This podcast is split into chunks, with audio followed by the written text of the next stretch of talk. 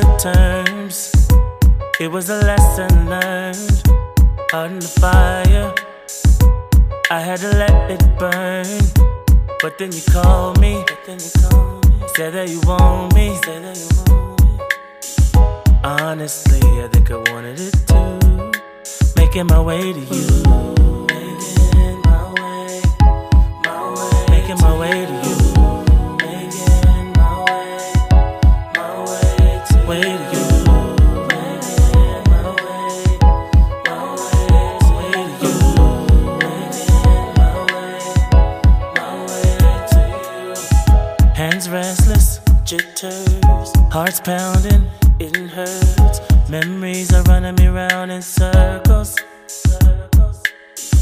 I'm scared of the truth that I'm still in love with you and I. I know I don't really wanna hurt again. Ended on good terms. It was a lesson learned. Heart in the fire. I had to let it burn. But then you called me, said that you want me. Honestly, I think I wanted it too. Making my way to you. Making my way, my way, making my way to you.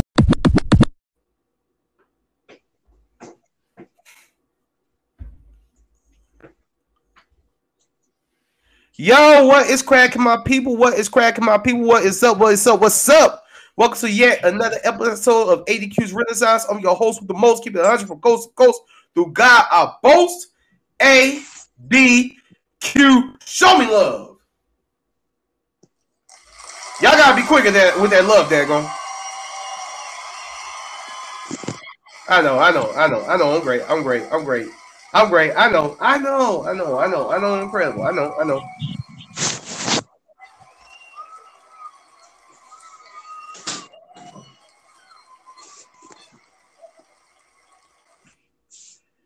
Yes, yes, yes, Lord. What a weekend it has been so far. What a weekend, what a week, etc., etc., etc. Um, so welcome to yet again another episode of ADQ's Renaissance. I'm coming at you live from Castle Quarles, Castle Q, the uh the the the, the huge man cave, if you want to call it that. No, I'm not gonna call it man cave. Man caves have roaches, and I don't have no roaches up in here. Anywho, so check me out. Here's a challenge for me, and here's a challenge for everybody else who is pleasantly plump. ADQ has entered a diet. Oh yeah, yes, yes, yes, yes, yes. I hope I I I, I think I'm a little bit small, just just a bit smaller in the face. I don't know if I am. It's because I've dropped 11 pounds. I dropped 11 pounds. Show me more love. Y'all need to be quicker with that daggone love, yo. Like for real. I've been walking all over Greensboro. I've been trying to cut out all the processed food in my life. I would look at sugar and say Satan. I would look at um I would look at uh cereal and say Satan. Now I eat mostly oatmeal, um non-buttered popcorn and um and and and salads without dressing and I put um some seasoning that you use that uh you that you're supposed to use on popcorn on both the popcorn and the uh salad. It tastes wonderful. I also try again. I try, also try fast. I'll try my best to fast.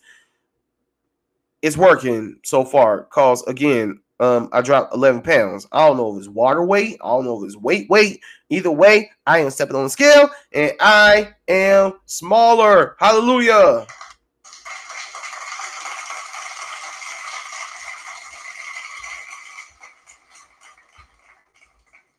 So let me tell y'all what is going on in the world of ADQ. Let me tell y'all what is going on in the world of ADQ.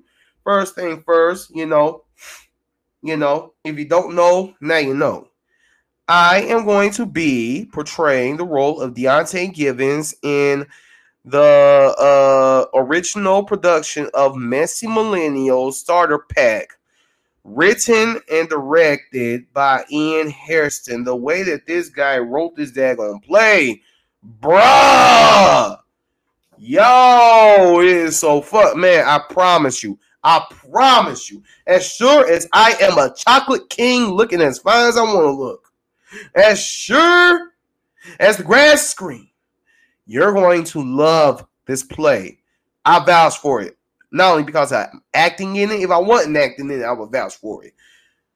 Yo, um, July, July 21st through 23rd, 7:30, CVD Hires Theater. Be there at the theater the theater. Let's see who else. What else we got going on? Oh yeah. Also, I am going to be portraying Samuel Byck. Samuel Byck, who conspired to uh, assassinate uh, President Nixon in the musical Assassins. That's right. ADQ is back in the musical, baby, baby.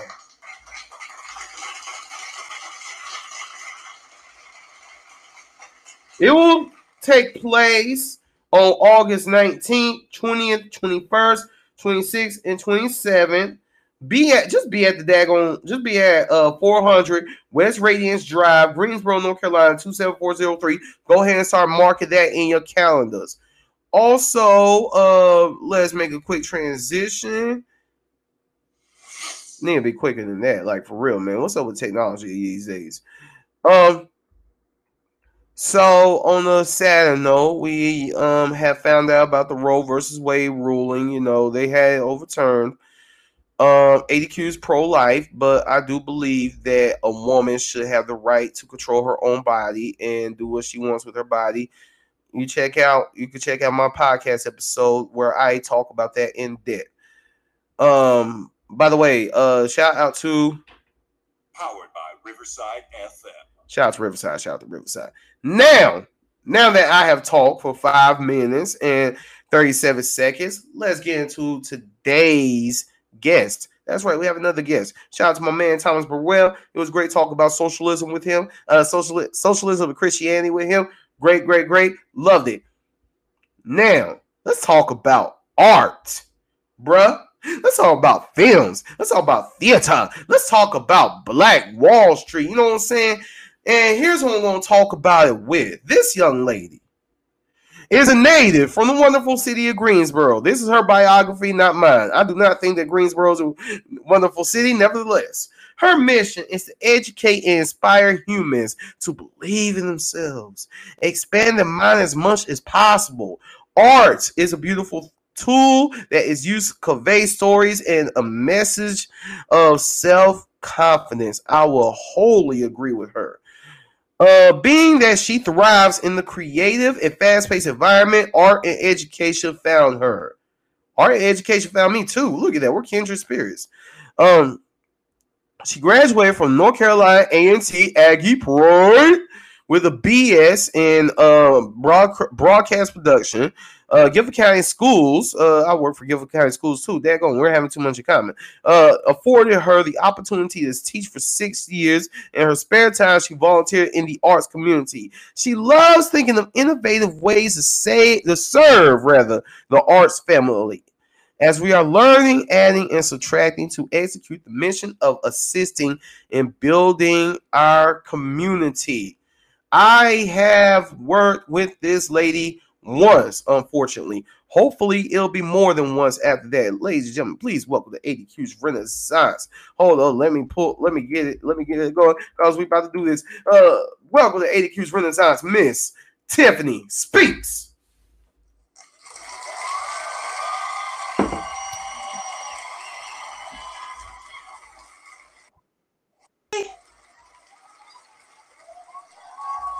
She turned on the camera. Yes.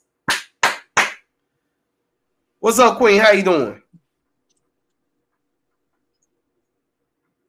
Good. How are you?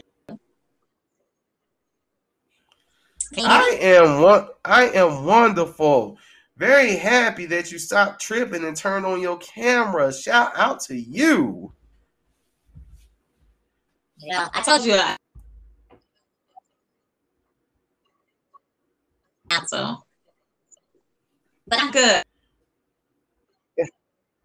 You inspired me to cook. It's all.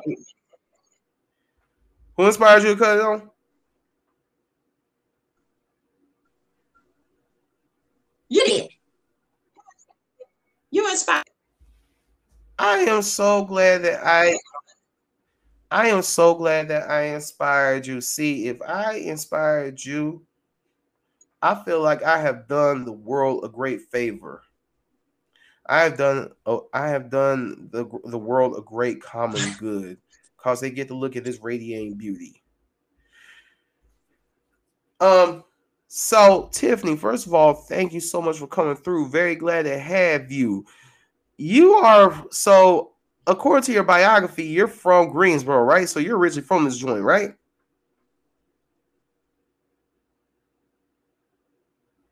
Yeah, was,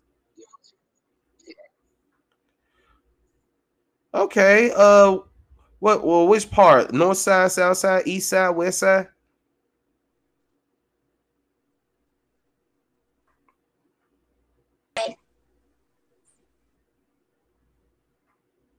She's throwing dubs up, so I'm gonna say she's throwing threes up, so I'm going to assume that's the west side. All right, cool, cool, cool. Uh, if you said west side, I didn't catch that, but what's that? You can't Um, hear me? you're going in and out a little bit. Yeah, what's that? Oh. If yeah, I feel like it's a delay.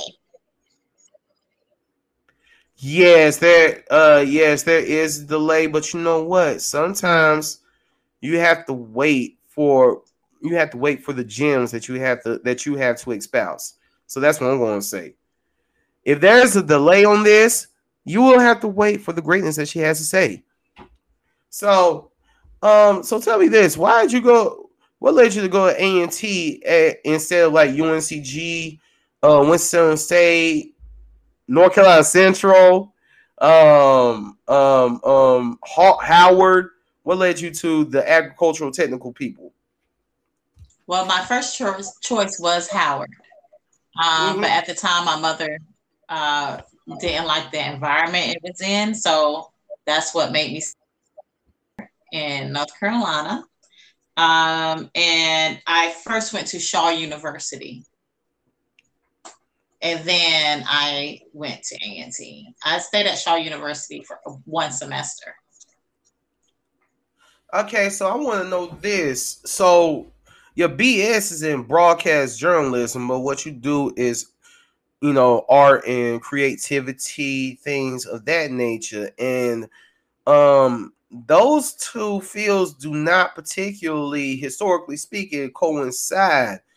Uh I want to know what like what uh like what was the process that took you from uh broadcast journalism? What took you from being an anchor on CNN. No, no, no, you wouldn't have done CNN. You wouldn't have done CNN, would you? Um, I did put in for an internship at the Turner Studios, which was CNN in, Atlanta. I'm not going to judge. I guess that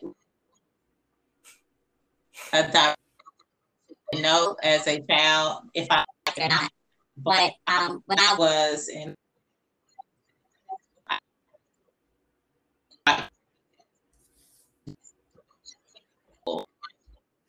theater, so I've been taking out.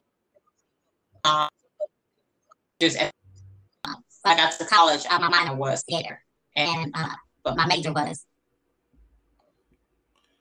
Okay, so so you all together. you merged two together, like um, like you would have been that reporter who would have uh, been more expressive in uh, your reporting versus your regular monotone re- uh, report. Like, uh, this is this is our Channel Five news at six o'clock on the uh, on the uh, uh on today's news. A, a car accident happened. You probably be like, a car accident happened. People. Say what?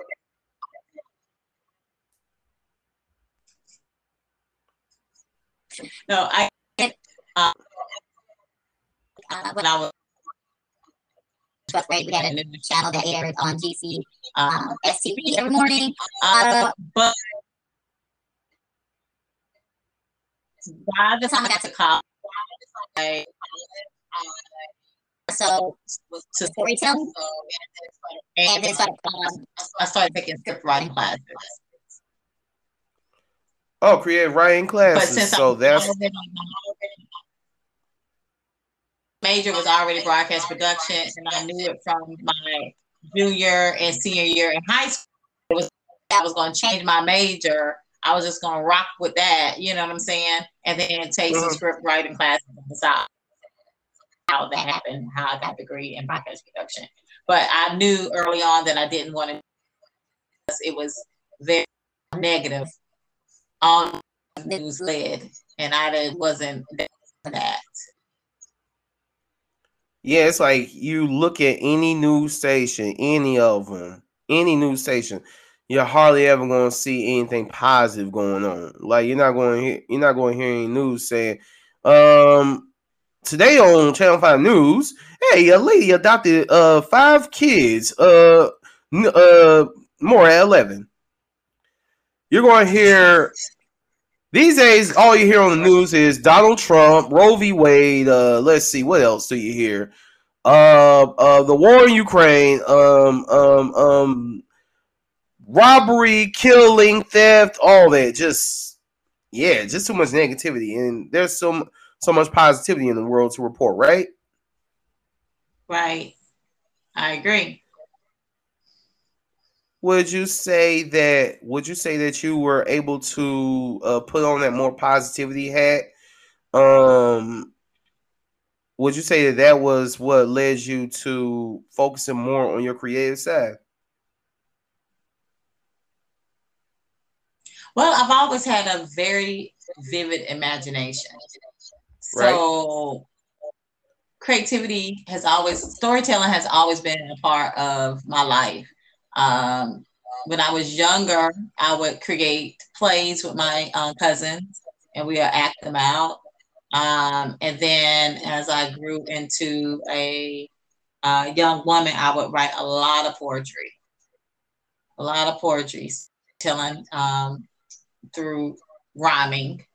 And then when I do screenplay writing or script writing, um, uh, I like to tell stories. So it's just kind of like I was, I've always been creative. So it was, I didn't think it had anything to do with being positive or negative. It was just in me to just create something. Um, Mm-hmm. when and anytime I was creating something, and never, I wasn't the type of person that it needed to be seen or anything. It was for me, you know. Uh, yeah, it was for me. You know, whenever I find myself writing, uh, whenever I find myself writing a poetry, first of all, y'all, round of applause for the for spoken word.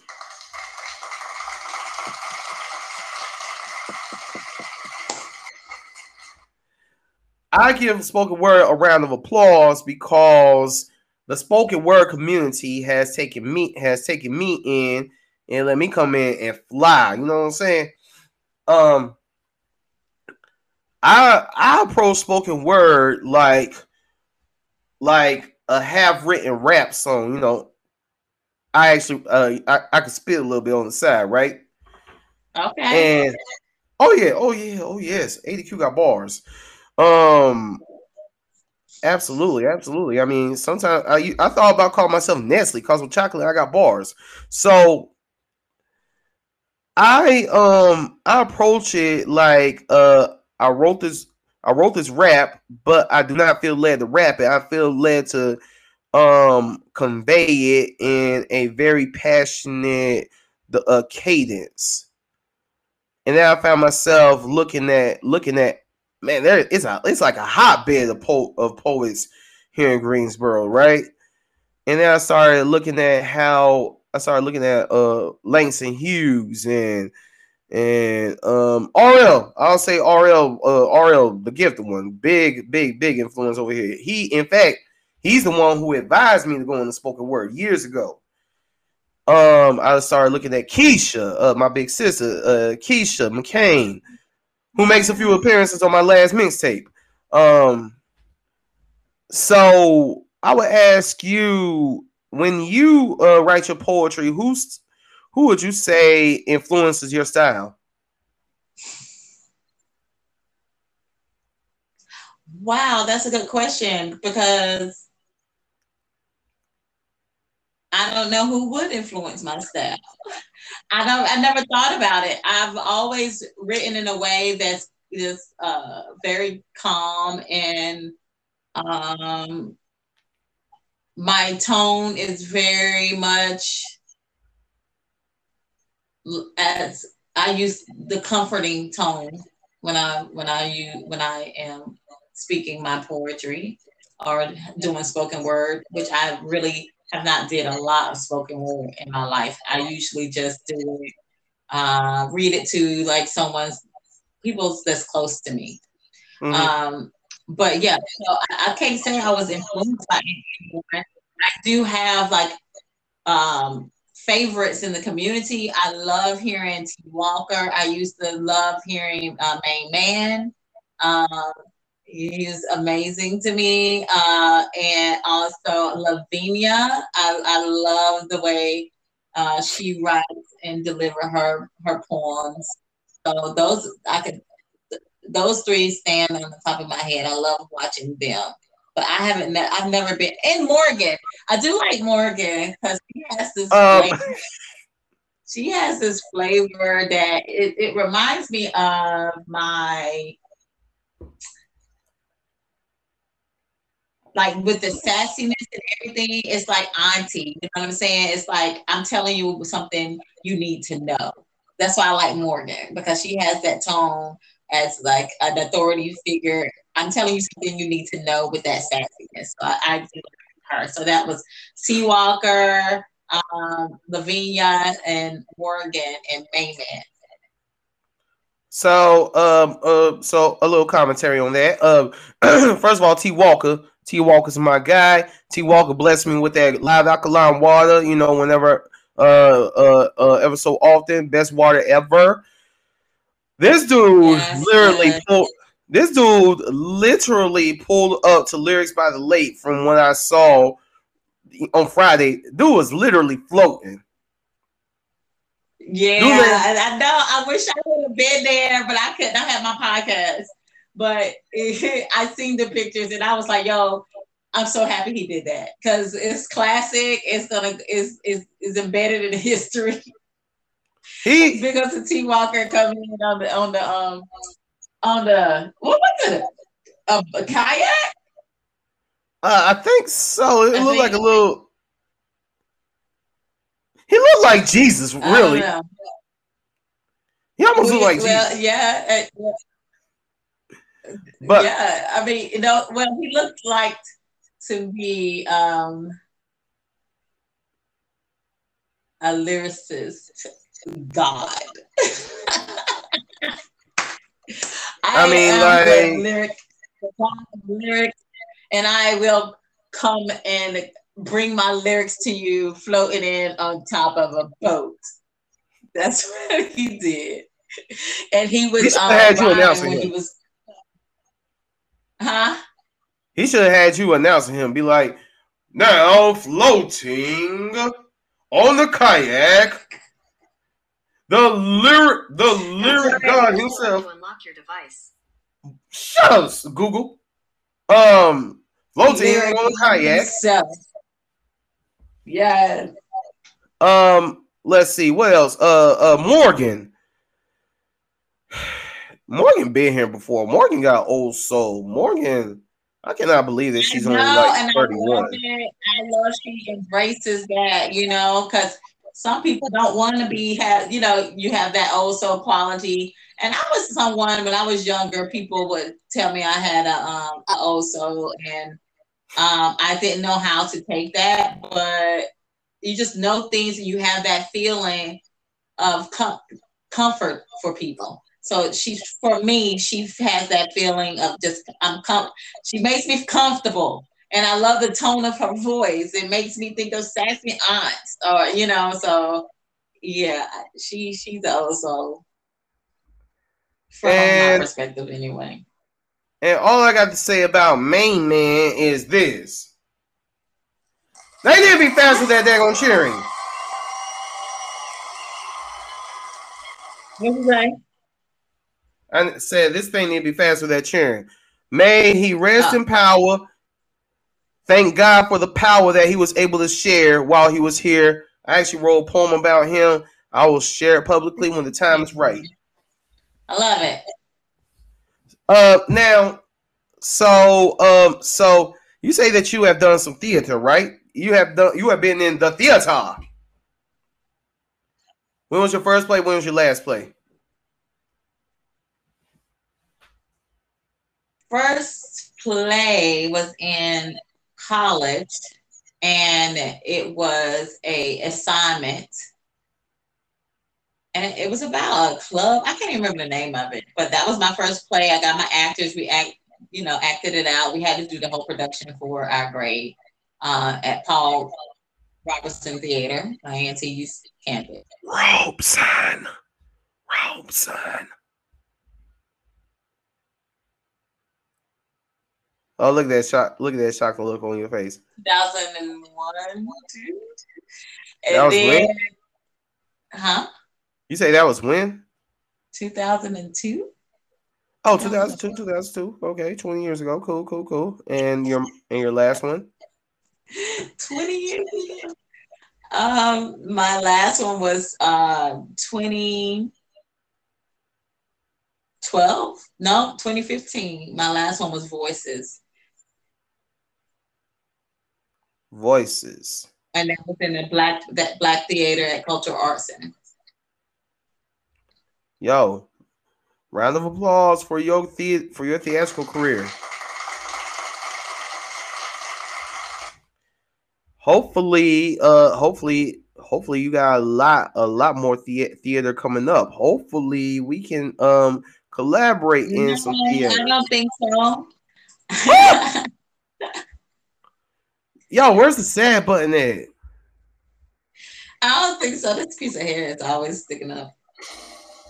No, no drum roll. Okay, no sadness. Okay, you said I don't think so.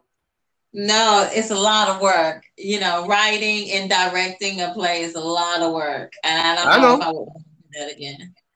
But it was really fun. We had a play that was at the Carolina Theater. We performed at the in the Carolina Theater. It turned out really well. Great turnout.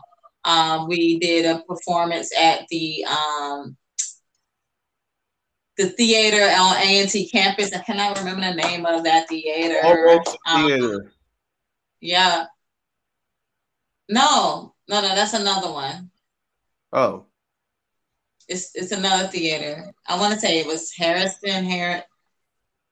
I don't know, but it was another theater. And of course, I've done plays in the um, Cultural Arts Center, the the small black theater. the seat, the hires. Yep, Okay. I know him. I used to know him. I used to know him when I first got into art in Greensboro at the Cultural Arts Center. I, uh, we used to converse all the time, uh, and my uh, company, Paper to Film, was inside of the, the Cultural Arts Center as well. Unfortunately, I never met. Uh, I never met Hires. I didn't have the. I never. Yeah, I never met him. He departed. Uh, as a. He departed before I even started. Not started in theater, but you know, came here to Greensboro. So Yeah, I get it. Yeah, I'm not, you know, I'm very seasoned in the community. So I seen people when I was coming through the doors, the gatekeepers that was here, there, they're gone, passed away, maybe. Um, yeah, probably passed away. Um, and we have a new, you know, some new, the new crew uh, in the arts. But I've been around for a while.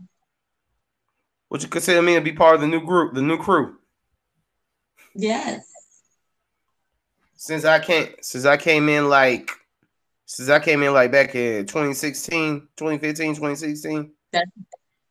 Yes, yes. And I remember seeing you as an actor on set of Paper to Film Screen T on our set. That's where we met. Okay, now And that was we- what 2017, 2018, maybe. yeah, it was uh, it was 2017 when I had less hair and less weight. Yeah. Now, and I had uh, more weight. Too. I had more weight then because I had just I had my little ones um just coming out of me and stuff. So I was like, my weight was I'm sorry. I mean, I'm not caking or anything. I'm just I, I don't recall this that you are speaking of. I do not recall this at all. Now, well, my my other the old crew they recall when I was a, a little bit heavier. You came in, I guess, around the time when I was uh, being more mindful and losing my weight. now you now you bring up paper to film. Uh, let's let's get into paper to film. For one thing, I know what paper to film was. Unfortunately, it's what it was instead what it is. It's what it was, which hurts. It hurts, but hey, sometimes we shut down things in the past to go on to better things in the future. Um, paper, but paper the film was you and Saeed. Shout out to Saeed. Um, Yeah. providing a platform for young creatives. Am I right? Yes, sir. So, how did that collaboration um, come to be? Because, yeah, how did that collab? I always wondered how did uh, I always wondered how you and Saeed were able to mesh minds and come up with paper to film. Because, you know, I, I mean, I don't know, I don't know y'all in and out and stuff. I don't know y'all that well, but I do know y'all well enough to know that y'all are two completely different people. Um. Please correct me if I'm wrong, but how did that come to be? So, woo, back many, many years ago, when I was school teaching, I was an elementary school teacher.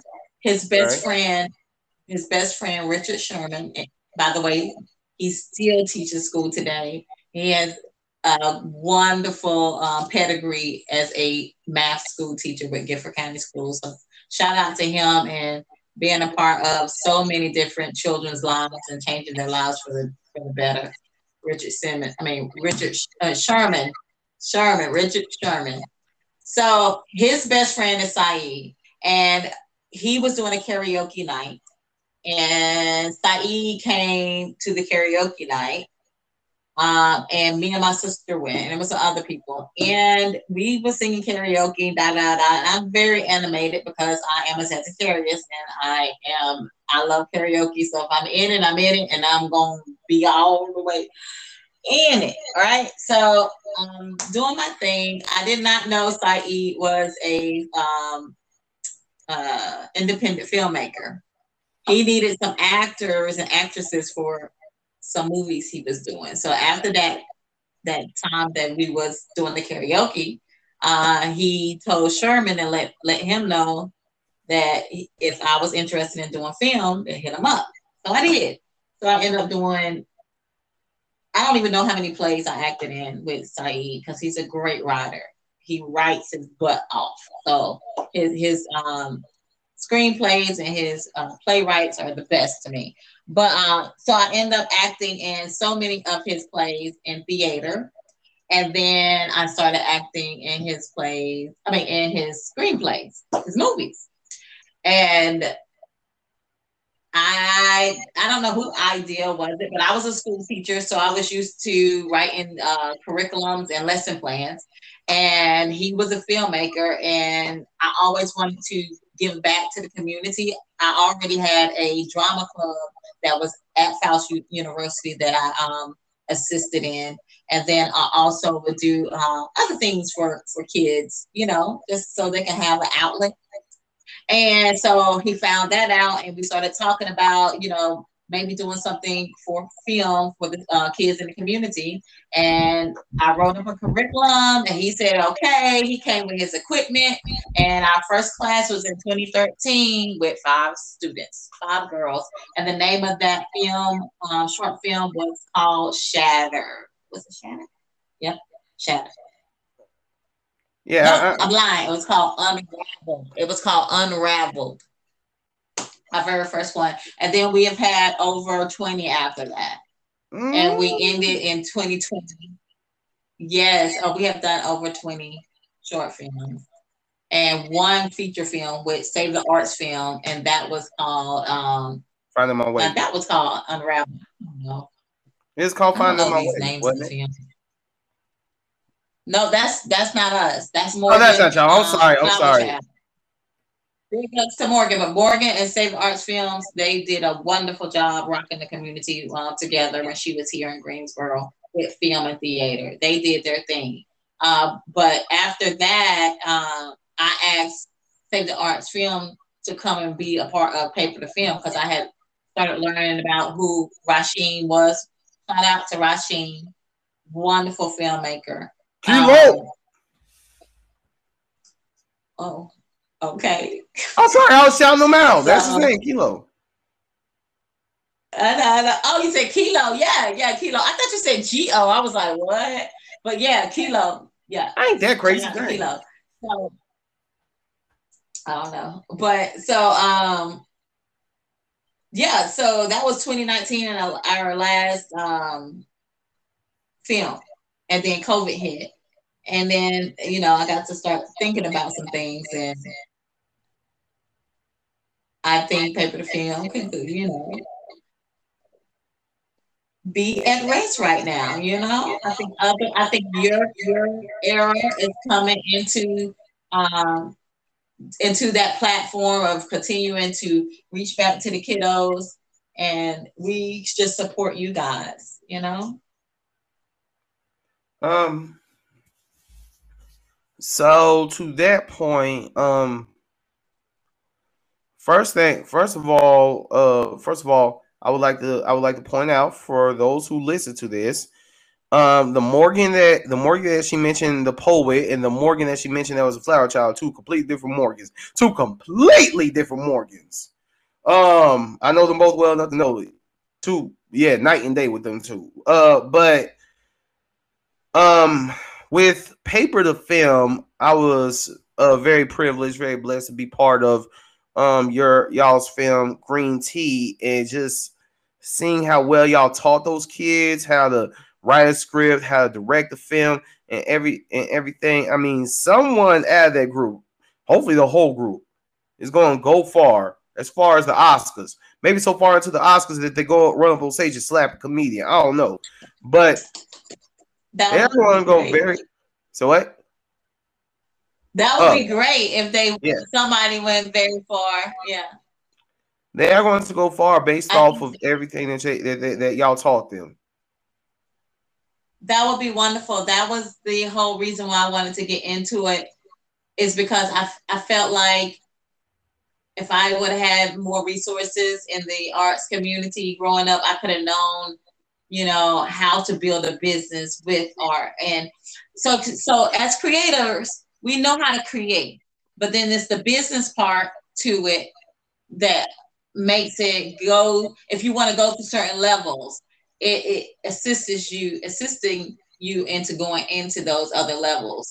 If you don't have both, it's kind of you could get stagnant and doing a lot of things that might uh, you can get burnt out if you don't really have the true love for the art, right? Because a lot of people get into art wanting to uh, get paid out out of what they're doing or notor- notoriety out of what they're doing. So it becomes a burden when they don't reach those levels. And the only reason why you're not reaching those levels is because you ain't got the business side, right? So um, I wanted the kids to have a platform to start learning early as they can. So then by the time they got to college, you already know what you want to do. You know you need to you need need these skills, this skills, and if you want to do some some freaking uh uh big shit, you need to get some media training. You need to get your res your e-portfolio together. You need to get all this stuff together. It is it's, it's a whole package that you need. And so we did touch on that with paper to film. We wanted them to already have some reels up under their belts by the time they get to college. You know what I'm saying? You want to be an actor or actress, you know, you already got your hey, this is I can put this on my reel than what I did in high school. And it just holds a lot of weight. And I wanted the students to have that under their belt because I wish I would have had it under mine. So that's how that's why I was so passionate about it. Yeah, those kids are going to go along and they are going to um they are going to go far in the indie film circuit or Hollywood or wherever they choose to go and UNCIE will be uh number number 2 on their list after God. But I want but I want to touch on what you just said. Business. Business. If you this is where uh excuse me, I got to get up on my soapbox if you get into the performing arts expecting to hit bank, to hit a huge cash flow, you have disappointment in your future. You cannot make, hold on, let me adjust my mic. You cannot make, well, you can make money from the arts, but there's a very small 99, nine, uh, 90, 99 to 100 percentage of people who actually do hit the bank hit the bankroll really big upon putting their art out into the world.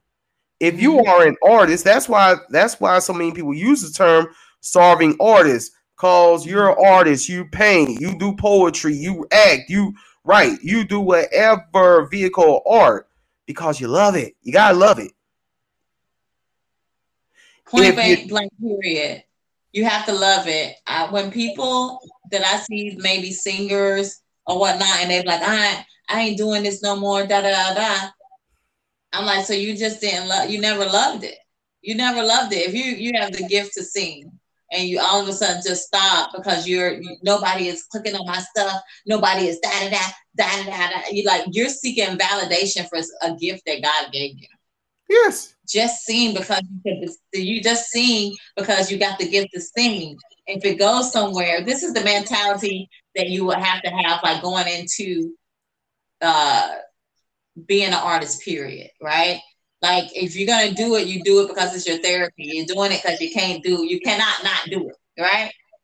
Yes. So um yeah, you can't not do it. And then secondly, you know, if you do want to make some bank off of it, understand that you need the business part too.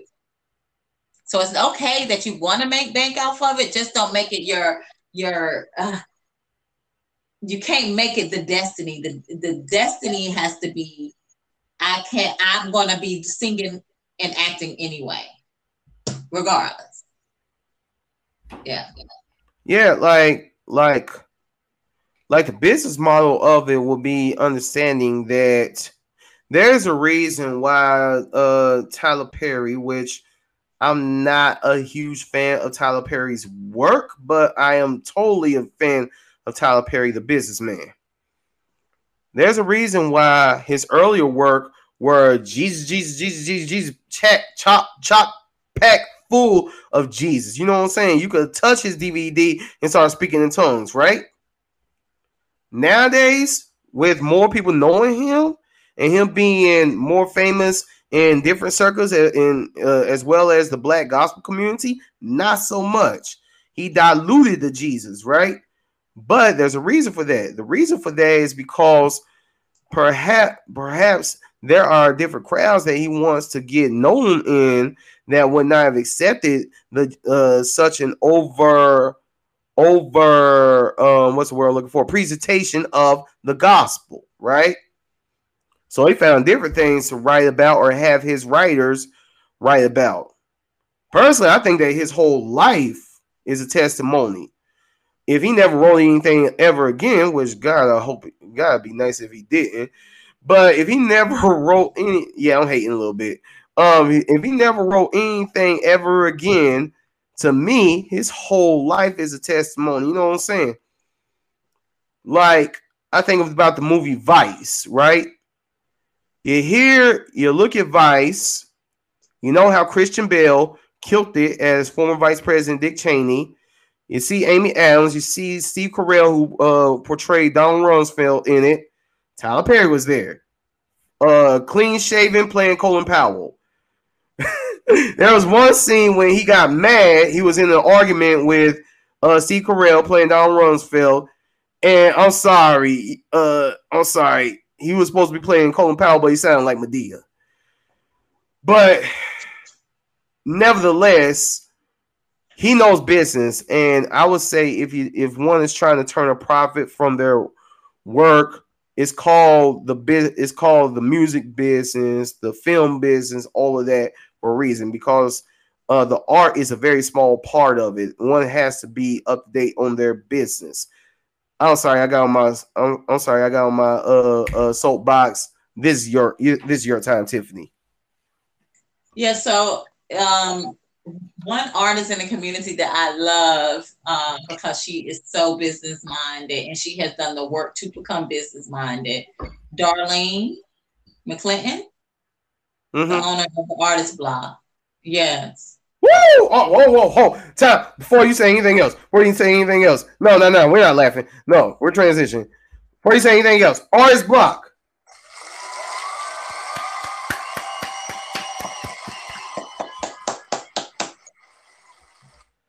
I spit so many rhymes. I spit so many rhymes, both rapping and through poetry at the artist block. I was, I even did green tea at the at the artist block. Please, please, continue. Yeah, they sponsored pay for the film. Yes, um, and you have not only Darlene as an artist, you have Trish. She's the she's an artist, one of the uh the co-owners of Artist Block. Artist Block. She does film, wonderful filmmaker. She works at Elon. She has worked at High Point University in filmmaking. Wonderful. Uh, she she don't she don't get enough uh, accolades to me because she has done a wonderful wonderful work in the community. Um, and then you also have Sunny, Sunny Gravely. She Mhm. she's the um, executive director of um, Tab Art, and she's one of the co-owners of Artist Block as well. A lot of people don't know it's three three young ladies that are co-owners of Artist Block. We, All we, graduates from HBCUs. we, we, we, we have to make that distinction. Three young ladies, three black women. Three black Yes. women on their business ish. On their business. Graduated from. HBCU schools. All of them are alumni from A&T State University. See, that's where they messed up. And I, if you hush, and, and on top of that, all of them make money from their art Woo! because they know they business. Now, okay, now Tiffany, while we're giving all these people their flowers and whatnot, we gotta give you your flowers, Queen. Gotta give you your flowers. Uh, and here's well, first of all, uh, this round of applause for all y'all, all y'all.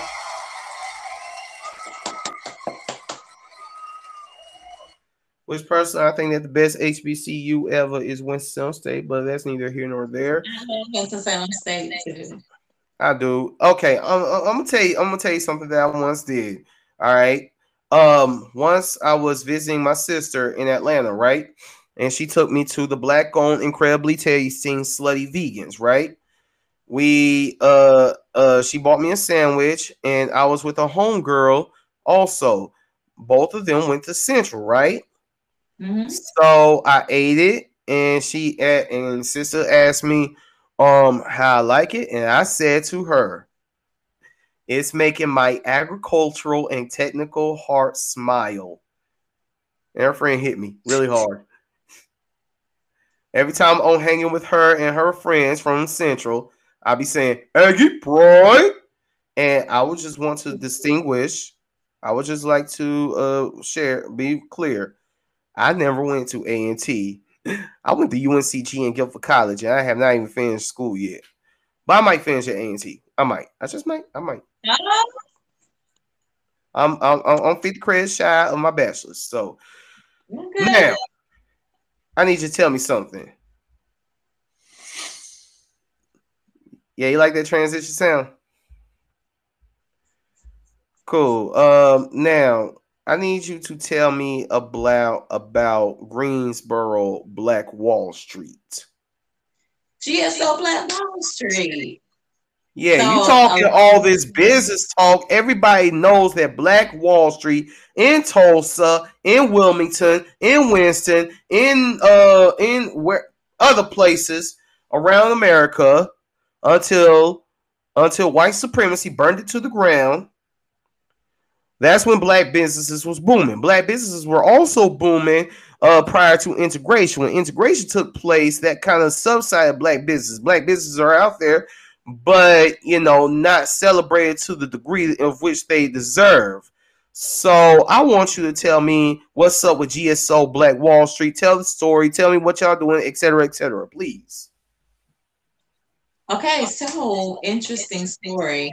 Josh Saul, and then he was doing a vending. He was doing vending events for Black entrepreneurs. Twenty, I think it was 2018, maybe 2017. It might have been 2017. Um, and I was over at Artist Block. Me and Ari Chow, he was a singer and a DJ. We started doing a um, uh, a vending platform for entrepreneurs at the Artist Block. Um, idea birthed by Darlene, uh, and he she put us together to do the event, and we did that for maybe a year, um, but then Irish Child moved to up north, I believe, and I needed another partner. Josh was doing his thing in the community, and he seeing that I was doing my thing, and I was having a um, bake sale for paper to film. So I invited Josh on to do his thing. At this time, we're separated. He was he brought in his vendors because, and I was doing paper to film uh, bake sale, and I got the space for free because paper to film. Um, you know, at the Cultural Arts Center, we were we was allowed to get the space for free. So that was our first event together but separate, if that makes sense. It was his he was doing his thing and then I was I had the platform for him to do his thing. And then we was um did a bake sale at the same time for paper to film. So then we decided, hey, let's do some stuff together. Mhm. And we started doing things together, but then COVID hit. but for us, we kept going with COVID. And that's when we decided to change it to GSO Black Wall Street. Is during COVID in 2019. Um, we had great vendors. Josh was he was grabbing them vendors. He did a wonderful job marketing and promoting. I was just given like the platform or the part because I had already knew the part from my past with paper to film. Um, so really, Josh really taught me how to uh, go out and get more vendors because I was used to this one group at the artist block. People already knew about the artist block. So then when you go outside of stuff, things that people are used to, you got to do a little bit of promotion and marketing and stuff. Josh is really good at doing that. But so uh, we decided to change the name to GSO Black Wall Street. And uh, at the time, since it was like a, a lot of protesting and everything, the name just stood out. We're doing the exact same thing that we was doing prior. The only thing is we changed the name to GSO Black Wall Street, and it was during a time when it, it was like a race war going on in these streets. It felt like it anyway. Um, I don't know if all the protests have changed anything. let's let's let's expound upon that. I mean, let's let's expand on that. Okay, let's expand upon that. You just hit you just hit the red button. You just hit the red button. I Uh, don't know if it worked. So what? I said I don't know if that the protesting worked, but it was a lot of hype and a lot of things sold during that time of you know Black Lives Matter and all that. Okay, so first, so first of all, you are tuning in to ADQ's Renaissance. I am ADQ. This is uh Tiffany Speax, and we are about to speak upon protests and all of that good stuff. Uh, I love how Queen. I love how you just said, I don't know if they work. I don't know if those protests work. And started looking to the left, and you looked all over to the left, and then the right, and then etc. Um, this is where I, this is where the conservative that is in me. Yes, I got a little conservatism in me. The conservative and the pragmatic person in me starts to come out a little bit. Um so you would so you would boldly say for all of your Black Lives Matter friends that the protesting and the agitation doesn't particularly work. Go ahead speak your mind. You speak your mind. I mean, you're withdrawn from a lot of artists, so, so shoot. I'm just saying it's by evidence. It's not what I'm saying. I'm just looking at the evidence. I could see the past. I was in the past uh, uh, and before that past. Um, after the protesting for the in the civil rights era. You are And not there during the daggone civil rights era. No, I said after. I'm talking about after, but I don't. Okay. I'm saying after. I don't think it worked anymore.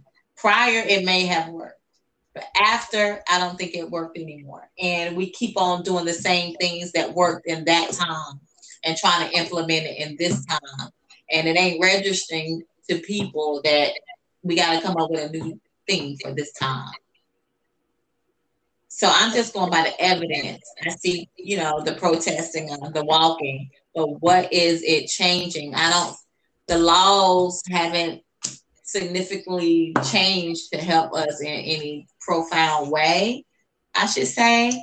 Um, it's not a book that has been written to help Black people uh, excel faster. Like, can we get that book? Can we get? It's not. It's not like they're teaching us finances in our community over in the hood. Can we get a class to teach? You know, financial wealth. You know, those are the type of changes I'm saying. If I don't see changes like that, then if you're not changing the children, then you ain't changing shit to me. And so, how to see if they really care about change is to see what type of curriculums are they putting in the school system over in our area, right? If that ain't changed, ain't shit changed. So why are we still protesting? I, I don't. I don't think it worked. Anybody do? Okay, know. so so um so uh i- i- if you will allow me to retort because I'm in complete agreement with you. But uh here's a couple books, you know, um uh what did Malcolm X once say, if you want to hide something from a Negro, put it in a book. Uh we can read, y'all. We're no longer going to get lynched for reading. So pal, this will help you with finances. This will help you with finances. Oh, I love that book. I read that. Rich Dad Poor Dad. Um, I don't care if you're Muslim, Christian, whatever religion you are, you need to see, you need to read what this man has to say about stuff. What it say? Message to the black man.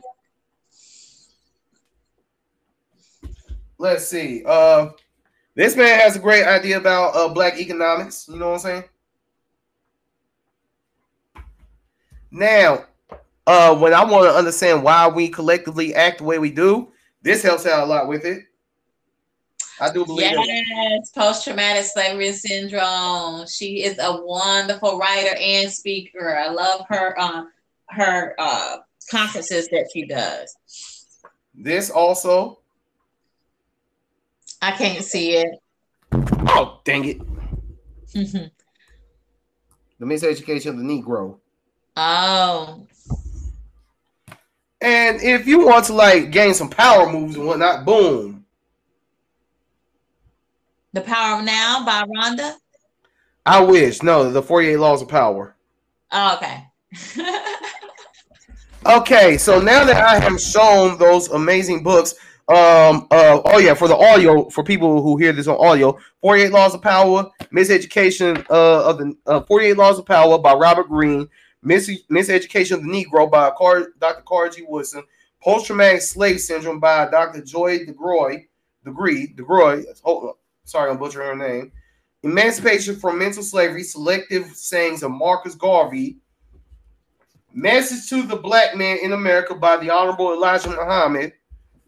Rich Dad Poor Dad by Robert T. Uh, Kiyosaki. Boom. Now, let me now may I now I shall retort uh to what you were saying. Well, not retort, but respond. I completely agree. I completely agree with what you're saying. Um, here's here's the thing.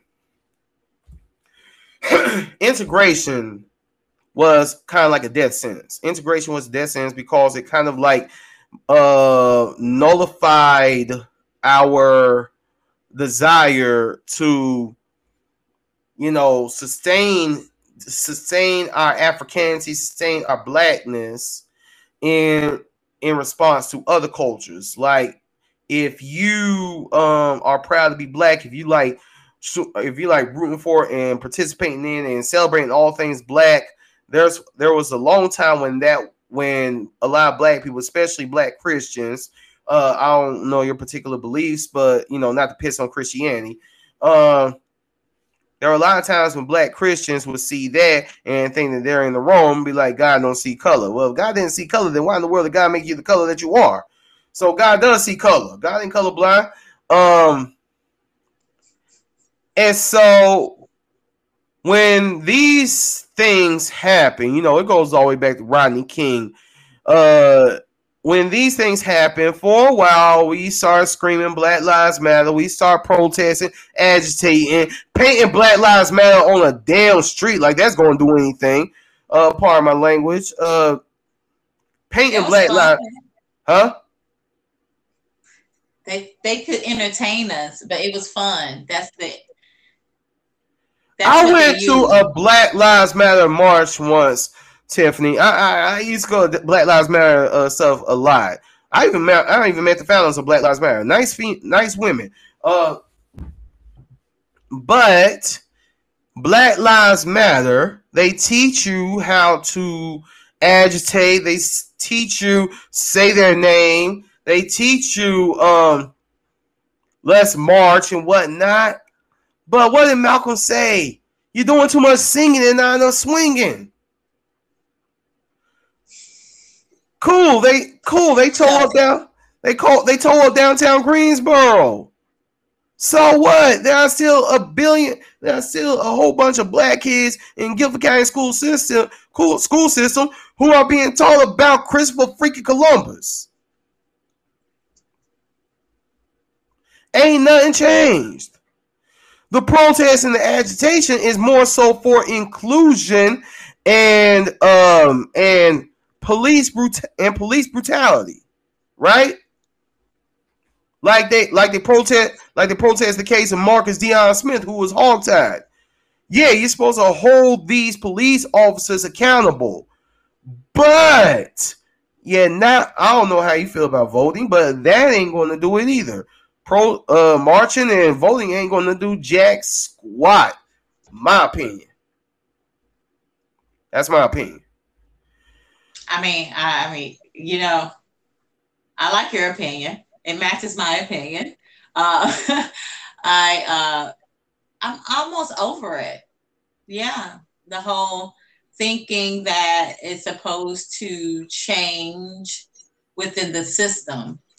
I should say. oh my god! Oh my god! Yo, you get me riled up, Tiffany. It, it ain't shit gonna change from the system, yo. The system. Oh my god. The si- listen. Oh, let, wait. Go ahead. I'm sorry, my Virgo sign's acting up right now. By the way, my dad's a Sagittarius, so shout out to Sagittarius. All right. Um. Okay. The system upon its founding, this white supremacy upon its founding, it was founded as a protest to the king who was saying in England, You better celebrate my God or you going to jail. Therefore, what they here kill, rape, murder this land from the natives, and I'm sure there were black natives there. I wasn't there, so I wouldn't know. But I'm sure that, I'm sure there were black natives there. Kill, rape, stole natives. Set up their system of white supremacy and say, you know what, I'm too late. We're too lazy to not only are we too lazy to find our own land, but we're too lazy to build our own land. So let's go get so let's go get slaves. Hey, them people over in Africa, they know how to build stuff. Get them. The system as it's set up is a lie, and it was never built to benefit anyone who isn't or does not ascribe to the white Anglo Saxon Protestant way of life. Now, when I say ascribe to, I mean someone who assimilates a straight up zip down, a straight up zip down zip coon, a straight up house Negro. Am I making sense, Tiffany? Or am I, or am I, or am I ranting right now? You doing both, but I love both of them. Okay. Uh, because yeah, well, like I was saying, the system is put into place to carry on the agenda of the winners that conquered the this land, you know.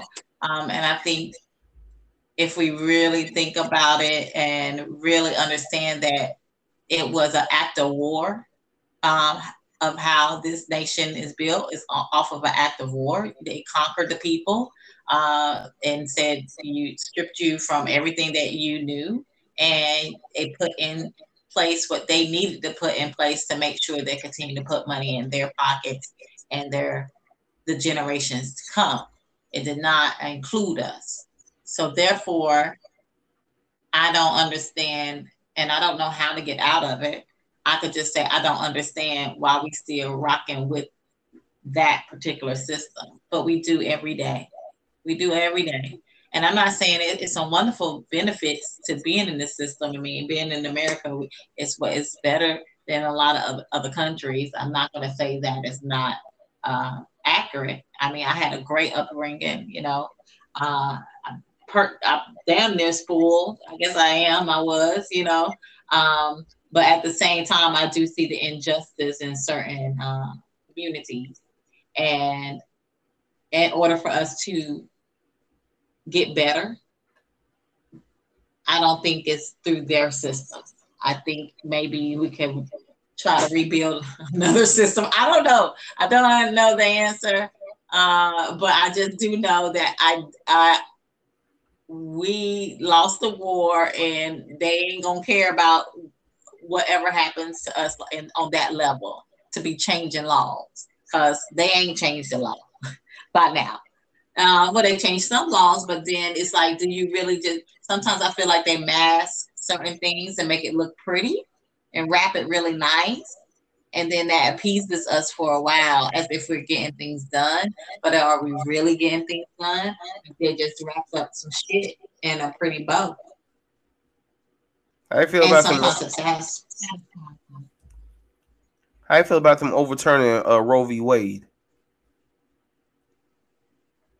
This is the thing because I'm so like out the loop a little bit because I had gave I, I mean I give up. I'm like in my mind it it fringes on the rights of people, period. We've been doing that when COVID came into place, you know, and everybody didn't want to take the COVID shot, but you take the COVID shot because you got to live. That's forceful on people. So the, they've already started forcing things on people. So this is just another level of it, the same thing. So I, I mean, the way I feel about it is it, it aligns with whatever agenda they have. Am I surprised? No. Oh, me neither. Me neither. When some hokey stuff come out of uh, DC, I'm never surprised. Yeah. But- would I be surprised if some positive changes came out? Yes. Would I be surprised if they glorified it? Positive change? Do they ever glorify positive change? Do they ever glorify positive change in this nation? No, um, like That's so weird, right? Like the only major news we hear and the only fights that we hear is like really like majorly dark. you know what I'm saying? You gotta get the jab. How many people need the jab? I mean, it's like it's so everything that our government puts out there is always fearful. yeah, My, my, I'm all the way woke. I think I always been, and I don't even like using the word woke, but I think everybody is using it. I want to say aware, just being aware. I don't use woke because it's a fad. It's a it's a fad term. Um, Yeah. I will say, I will say that my third eye is blinking. My pineal gland is paying is paying attention. Maybe I like that. Say it's some decalcifying going on. Yeah, like I don't even use I don't even use fluoride when I uh I don't use toothpaste that has fluoride in it. Yeah, and my pineal gland and my ancestors are allow me to see a bunch of things. Like they be like they it's either my ancestors or God. They be saying they be telling me things to really look at all of the time. I'm like, yo, I can't be dumb for just one second. Dad, go. Yeah, can you cut the lights off for one second? Can I close the curtain?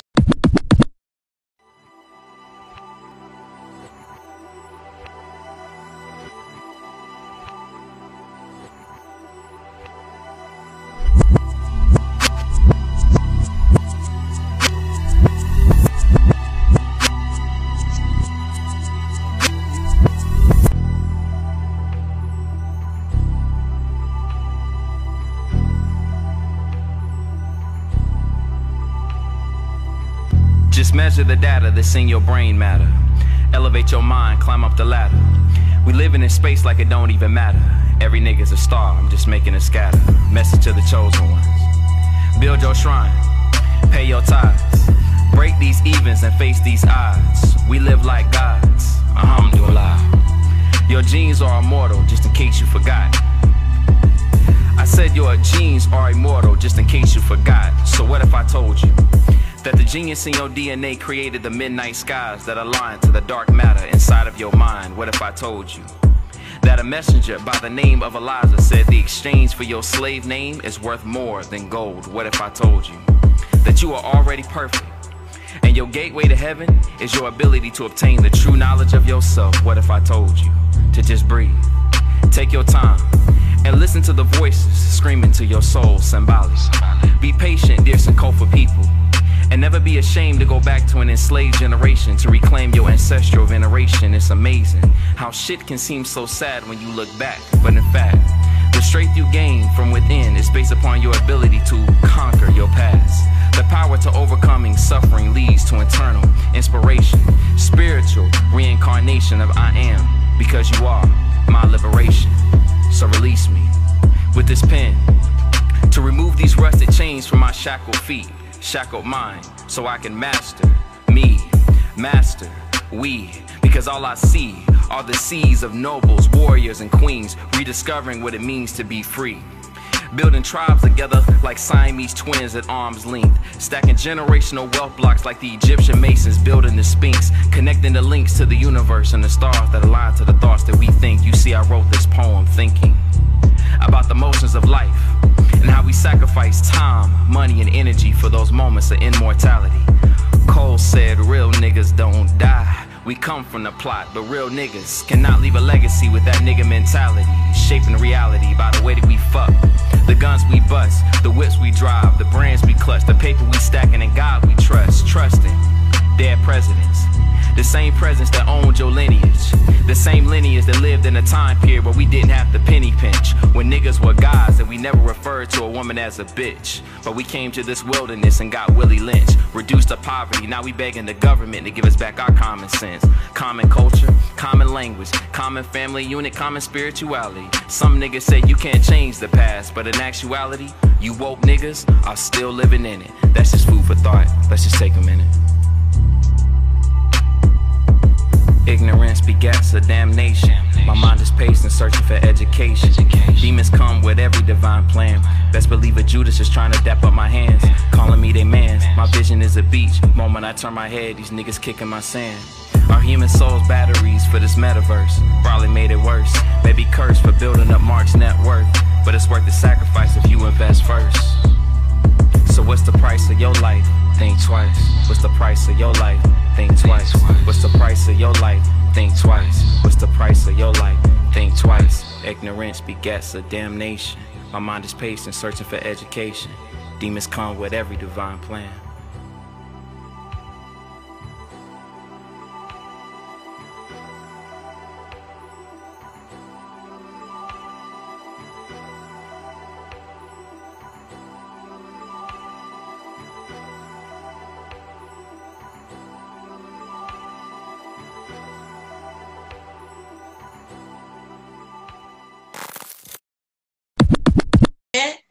Because I see this shit. Like, no, it, it's really bothered me a long time in my in my adult years of seeing adults go along with you know elections. Like eh, not the your local elections i do think you could be it could touch it could touch communities. But if i had the power i kind of would kind of try to revamp that too. But you know your presidential elections it just started seeing seeming like a you know king and queen of high school show. Like you are the prom king and you are the prom queen type of here is your trophy. President see is a trophy. It's just the face because i don't see anything being done. And then if you got four years to get things done and then you got to start focusing back on your race as a leader you're not even being like it takes a good five years to set a tone in a nation anyway. Come on, why we why what the fuck why would you have your leader run every four years? You got to make sure they're a good leader first. Can we see the results of some leadership? That's good. Quick. That's good question. Um. Okay, I, am going on. Okay. No, no, no. This is your time. This is your time. This is your time. Yeah. yeah. And this is, and again, this is not an interview. This is a conversation. Also, hey, I mean, shoot, while we're talking about leaders, I mean, hell, let's look at our last. Let's look at our last three leaders. Our current leader, leader, puppet. This old decrepit, this old decrepit jack, jackass Joe Biden, who can't even ride a bike, who can't even uh, walk up some stairs without falling. You know what I'm saying? Like he old man. He look. Uh, he don't look like he got long. You know what I'm saying? He don't look. He don't look like but he got he long. Was, he was the perfect face for what was needed. Uh, it's a whole. It's a script. You do script. You do screenplay writing. It's a script. Come on, it would be perfectly matched to the script of putting him in place after Donald Trump. Okay, so talk Donald Trump. Donald Trump. We're not going to spend long on politics because there's so much more art that you have to talk about. But Donald Trump. All right. My opinion, I have an opinion, I have an opinion about Donald Trump that not many people do have. I mean, I know everybody is up in arms about him um because he because of the January 6th riots. Uh yeah, yeah, yeah, yeah. Politics uh can be boring. Um, no, I told you I was working out and. Hey, yesterday I crashed after working out. My body was like, "Bruh, you'll be 37 in September. You need to stop." And I'm, and but my mind is like, "No, mind over matter. We go, we getting this. We losing these 90 pounds. That going." Um, but while the election of Donald Trump, if you want to look at uh political, uh, legitimate political figures, while the election of Donald Trump was freaking insane, was it better or worse than any other president? You know what I'm saying? I mean, people weren't paying him as like the worst president ever. Hello, the first few, the first presidents were slave owners. Donald Trump actually. I was about to say Donald Trump. Just- go ahead. I'm sorry. Go ahead. I'm sorry. I'm sorry. I think no, it was just because he was um, more theatrical. Well, as performers, we could we could appreciate that, right? Uh, it gave some good TV. Man, dude was funny, and also, also black people. Here's something that we all don't want to admit, especially black liberals. Okay, your current president that we all went crazy that you all went crazy for actually put black people in jail through his crime bill that he wrote. Donald Trump actually got black people out of jail. There's a black man that I've been talking to, uh, who I'm trying to get up on here, who well, who uh, who who was released from a 20 plus year sentence because of the crime bill that Donald Trump put in place. Now, was Donald Trump was is Donald Trump going around here, you know, showing up at black churches, trying to be black people's friends like the Clintons did, like Biden did, and all that. No, no. He's friends with the racist white people. But still, he did commit that political act, and it has seen the uh it has seen the releases from jail of a lot of black people. So I will credit him for that. Yeah, I agree. He he did. Uh, he signed a bill to give HBCU schools money as well. Um, but you know, I think as a good writer, I think it was epic how they put Donald Trump in in place. And of course, he has racist white friends. He does never experience suffering, and that was the undertone for a villain in this in the screenplay. Um, yeah. Even if the villain would do stuff for any parts of the community, once you paint it as the villain, it's still the villain. And so Biden was painted as the hero. It's gonna save the nation. Even it's just his look. He looks like the hero. You paint him, paint him like the hero. And so the people will accept off of what they see, more so what is done. They get emotionally attached off of this, what they see and what they're being being fed. So it wouldn't matter. And it was all look at it. Look how the colors. They even did the whole color scheme. Uh, like when Donald would be around, it'd be like this red undertone. They set the atmosphere like that. For Biden, it's blue, like serene blue. I'm just saying that's why it's just like a play for me when I watch it. That's how it's yeah. set up for me.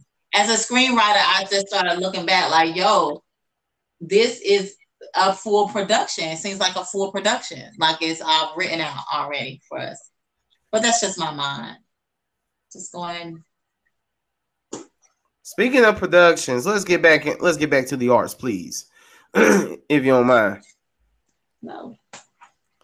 Speaking of productions, so um I asked you uh when uh I'm saying uh too much. I asked you when you write your poetry, who would you say is a uh who you who style would you say you influence? Hmm? Oh yeah, you said uh, who was my influence, and I said that I really didn't don't know. Okay, so I would ask you since you um since you may have influences, but you're totally an influencer. There are a lot of us out. There are a lot of us out here looking at you and saying, oh, okay, so I do it this way, I do it that way, I do it this way. What is the writing and productive process that you partake when you are putting together a film and a play? I know they're two different processes, but what are they? Nobody, nobody really ever ask me the question again and make sure I heard it right. How do you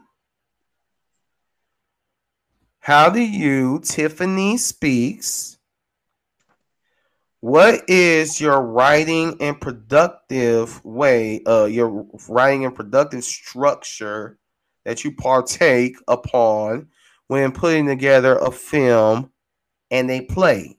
I know that they are both very different because the film world, because film and theater very different. But okay, how, how do yeah? Please tell me. This is uh producing one on one. Please let us know. Okay, so once you're given the idea of the story, it for me, it comes together in my head when I'm asleep. That's how it works. Yeah. So like um it's almost like you're in a meditative state. Like, okay, so I don't even know the words that I'm gonna write or anything. It's it's all about my imagery and then the emotion that comes along with what I see, and then I put the words to the emotions. That's how I do both. Both. Even with, with Paper2Film, guiding the students to write, I always like if they say something, I'm all, I'm imagining in my head, and then that whatever I'm imagining, it has emotions in that scene, and then I will speak to the kids and say, um, maybe that character would say da da da da da, you know, but that all still comes from the emotion that I'm imagining in my head, and I do it uh, piece by piece. And sometimes I might have a, the ending, a, a so-called ending in my mind, and I'm stuck on that ending, right? And so, um, and I'm dreaming about this ending. Like uh, that ending is everything. It's gonna happen. That ending is gonna happen. Then I allow creation to just unfold on the the emotions and the scenery that will lead up to that particular scene. That makes sense. Makes perfect That's sense. how I do. Uh, yeah, that's how I do both of them. So it's no, even I went to school for production and uh, theater writing, um, and it's a bunch of different techniques they tell you to use. It's a lot of platforms, not platforms, but softwares that you could use to make your outline uh, for your screenplay. You can do an outline, do it that way. Index cards, people do it that way. Um, but for me, that is the way I like it. I, and then I love the when it's over and you see how it unfolded. It makes me feel like I didn't do it. You know what I'm saying? And, and that's another thing as an artist, you know, just the humble piece is everything. Not humble, but just being grateful to, to know that these this imagination, these words that come from another place that's outside of us, I feel like, you know. Um, and so that's how I lead into doing any artwork that I have have done. It comes from imagery, even when I'm writing poetry. Um, what? So again, you said that you don't have, you can't think of any influences at the moment with the poetry. Is there any influences in your uh, writing style with the with theater and with with with story writing, with narratives, with Yes, Uh, Nathan Nathan Ross Freeman. As I evolved, he was my my mentor. Yeah. So as I evolved and then hooked up with him and then was like, you're gonna be my mentor. So his style of writing is everything to me. He's the one that made me see the emotions in um in the writings because his his writings are so emotional and then the words that he used and how he delivers some of his words is wonderful. He made me learn how to slow down and really capture moments through action logs on your when you're doing your film. Through action logs, just like what does the room look like and what story is that room telling. Those parts of the film makes it great to me, more so than dialogue. So, like all of my poems that I write, really short and sweet. I don't have a long poem because I feel like you can say a whole lot with a little bit in the way you deliver it. So, I want to capture that. I don't even want to waste time into making it long when I can get the same thing across. How can I get this across with little words, little to no words? And that film is like that too. I love I love to create film that doesn't have a lot of talking and cut shots. Sometimes don't don't cut. Just keep it going. Just move. The movement of life is everything. And yeah, I'm sorry. I went on. Uh, I no, going. no. Again, this is your time. So I don't care if you have like a 10, 10 20 minute discuss uh uh uh explanation or something. It's your time, Tiffany. Okay, all right. All right, so that's why you got the same first name as my favorite is my favorite ex girlfriend. Anyway, um, I was wondering if you're gonna catch that. So okay, so first, so a couple things. Number one, Nathan Ross Freeman. Uh, when I did this uh film, uh, dang it, I keep forgetting the name of it, but it was with Goodly Frame Theater. Um, we were all doing monologues, and um, all the actors got up with a monologue that a writer wrote, right? I got and I saw that I was doing um, a piece by a character named Noah, and it was written by Mr. Freeman, right? First of all, I heard about him. I know of the legendary writer that he is. I said, "Oh shit, Nate Ross." Okay, I okay, okay. we gonna be on my. I got, I got, I gotta bring it. Like, like I know I'm a great actor, so I got to show that I'm a great actor with this one. I did it during the live stream.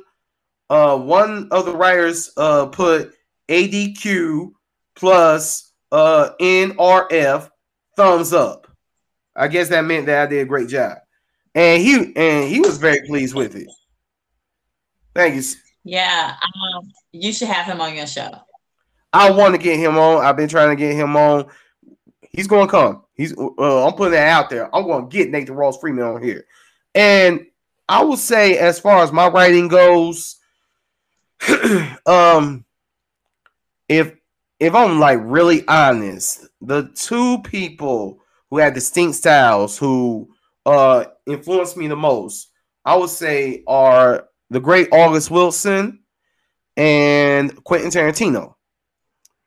Oh, Oh yeah, I love Tarantino. I wish he didn't use the N word so many times, but other than that, um, I love Tarantino. I mean, camera shots are awesome. Yeah, he changed the game with his the cameras. Yeah.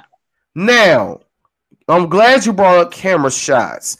The cutaway camera shots is what freaking ruined the Aretha Franklin movie. They kept cutting away, cutting away, cutting away, cutting away. The acting was good, but the cutaways, I felt like I was watching. I felt like I was watching a bunch. I felt like I was watching Saturday Night Live versus a biography of the Queen of Soul. You know what I'm saying? Yeah, it's like the transition is was it's it was weird how they chose that, but I don't know. Yeah, I'm like, yo, quit the way. Let me see Marlon Wayans be it. So what? Are you talking about the one with Jennifer? Yes. Yeah. Okay. Also, yeah. It was the cut. The acting was good. It, yeah, you're right. It, but it was a lot of cutaway. Yeah, it um, was. which made it not seem like more of like a lifetime movie. Yeah, I'm like, quit cutting away from Marlon Wayans. Let me enjoy seeing Marlon freaking Wayans, the dude sat in a bathtub butt naked eating eating cereal. Let me see him be an abusive husband. Let me see him in his dramatic role, daggone. I grew up on Marlon Wayans. Rolling. Yeah. I mean, like that's when you. That's what I'm telling you. People have the story is too long. The only reason why they was cutting these scenes is because they needed to. Uh, they had a lot, a lot of shit to say. Sometimes don't say nothing and let the camera say everything. Like keep that camera rolling. Yeah, I agree. He could because he did a wonderful acting job. Yes. And if it wasn't for the cutaways, that he could really would have, you know, got into it. Yeah, uh, the I wonder if they do Thanks for bringing that up. So what? Thanks No, for what- bringing that up. Oh yeah, like yeah, Bringing it up. yeah, like like like I don't know if you've seen Uncut Gems. Have you seen Uncut Gems? Adam Sandler, Un- Uncut Gems. Okay, bring up a movie. Just Mm. name any movie that you love. Any movie, anything, past or present, Man, anything. you said Uncut Gems. Uncut Gems. Adam Sandler. Is it on Netflix? It it uh, it was on Netflix, but what I want, but what I want you to do is like name any movie, any movie, and uh and uh tell you how either the cutaways or the non-cutaways were uh, productive. Any movie. Vanilla Sky. Name another one. I haven't seen Vanilla Sky. Vanilla Sky. Gotta watch Vanilla Sky with Tom Cruise. Um, Tom Cruise movie. Let's say, oh, uh, Ray. Okay, Oh. thank you. Let's talk about Ray. Ray. Okay, so okay, this is a great this is a great comparison. So Aretha, so respect was supposed to do for the culture what Ray did, right? Because Aretha Franklin is a wonderful, powerful, I mean, incredible it, it, figure. it wasn't, it wasn't no Ray. It wasn't, but it was supposed to be. It was supposed. It was marketed like it was going to. But in Ray, there wasn't really. In, there were cutaways, but not nearly as much as Dagon Aretha. Right? With Ray, you kept on going through the story. You were locked in. You were locked in. I was so locked in that when he that when he was in the uh and yeah, this is spoiler alert, but hey, it's been out for daggone near 20 years. So if you haven't seen it by now, They say it. But um, during the scene when he's in the rehab clinic and he has the flat and he has the flashback, right? And he's uh, trying to find his brother, and he takes off his glasses. I'm like, oh shit, it's Jamie Foxx. I mean, I knew that I knew that Ray Charles was being played by Jamie Foxx going into it.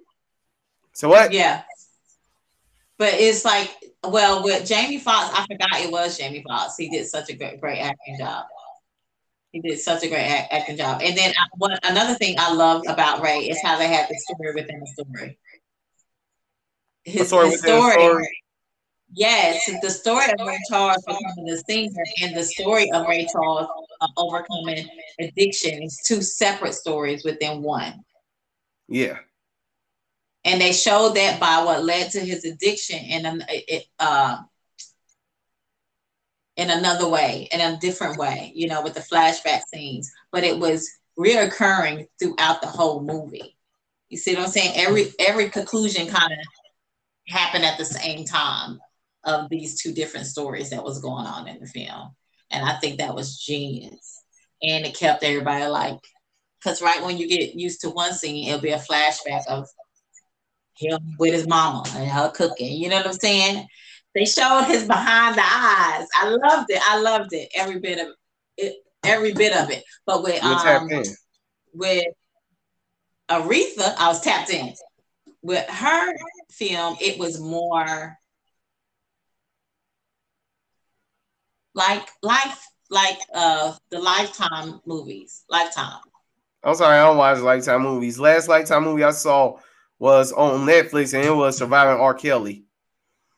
It's Sorry. almost like a it's like a soap opera movie. I don't know. I cannot explain it. It was a movie. It's a movie, but it's soap opera ish. It's a lifetime ish. It just got a different because they have a lot of cutaways. It has a different feel. I don't know if like- the director has not been. It was almost like it was almost like dialogue, cut, dialogue, cut, dialogue, cut. I mean, dang. Y'all not even gonna let me finish my popcorn. at the same time. It was still a good story. Her story is still a good story, but yeah, Yeah, of it was dialogue cut, dialogue cut. No time to ponder on the the rage of a person. No time to ponder on, you know, the triumphs. No, cut. Yeah, you're right. The Tina Turner movie was good. I mean, the what's up got to do with it was great as well. You know, that made me want to choke the light skin at Lauren, uh, Laurence Fishburne. He did a he did a hell of a job. Yeah, I mean, he was just straight up lovable as furious. Uh, um, in in in in Boyz n the Hood, he was like, "Oh man, I wish Laurence Fishburne was my dad My for this one." daddy, is that my daddy? He was lovable for Akeelah and the Bee and stuff. He, you know, I'm sure he was great as Morpheus, but you just cannot unsee him slapping the piss out of Angela Bassett that much. But uh, a couple more questions. I don't know uh, how much time I got with you for, but a couple more questions. Um, Come on, I'm hungry. well, I haven't eat. Well, last thing I ate was a banana. trying to, I'm trying to intermittent. Oh heck, I'm about to eat some salad myself. Um, and I appreciate you. And I appreciate you. Um, and I appreciate you giving me this time. I really appreciate you, Tiffany. Yeah, Uh, yeah, yeah. It's been great.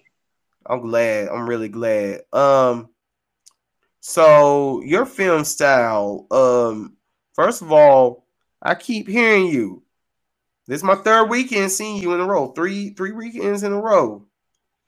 I keep hearing you talking about dialing back, dialing back, dialing back.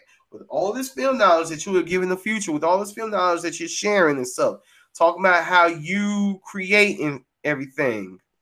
You're not dialing back from the filmmaking, are you? If it do come, I will. I love filmmaking, so if the opportunity come, I will partake in it.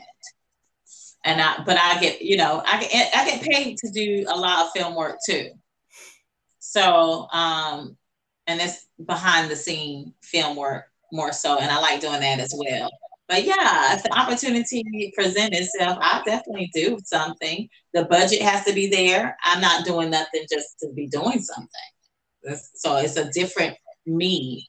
Before I would do it because I just wanted to do it, and you know, um, the funding not be there, and just you make it happen, and you know. But I'm not. I'm no longer in that space. Um, so if an opportunity come along with pay, I would do it and have fun doing it. Okay, I meant to I meant to mention uh my the way I write. I didn't. I, am sorry, I forgot to mention how I write. Pretty much, I write the same way Jay Z writes. Um, first it starts in my head, huh? Okay, you getting ready to tell me? Okay. Oh yeah, yeah. See, first it starts in my head, and then this mostly happens at my apartment, so people don't see me. Uh, well, sometimes it happens in public. I'm sorry, yo, but uh, I find myself talking to myself, right?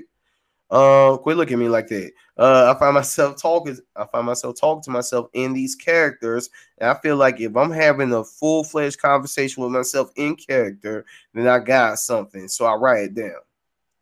Got it. I yeah. like that. Thank you. I feel because I think that that um every single character is from me. Sometimes I make up someone, sometimes I base someone off of someone. Um, one writing advice that I utilize is every most most of what I'm gonna put out is going to have a black male lead in his mid 30s because that's me. Um, that might change when I hit my 40s, but who knows? But that's where I'm at right now in these early stages of my writing. I say early stages because I've written and produced one play. One another play that I wrote is about to go up in Winston uh in August. And so yeah, um I'm grateful to be in this space uh, along with y'all writers and sit and Google getting on my damn nerves right now. Um, but last question is um before I saw you, before I saw you these three weekends in a row, this trifecta of Tiffany Power.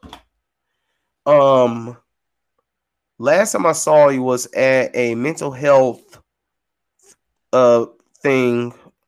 I'm sorry, I don't know another for lack of a better term.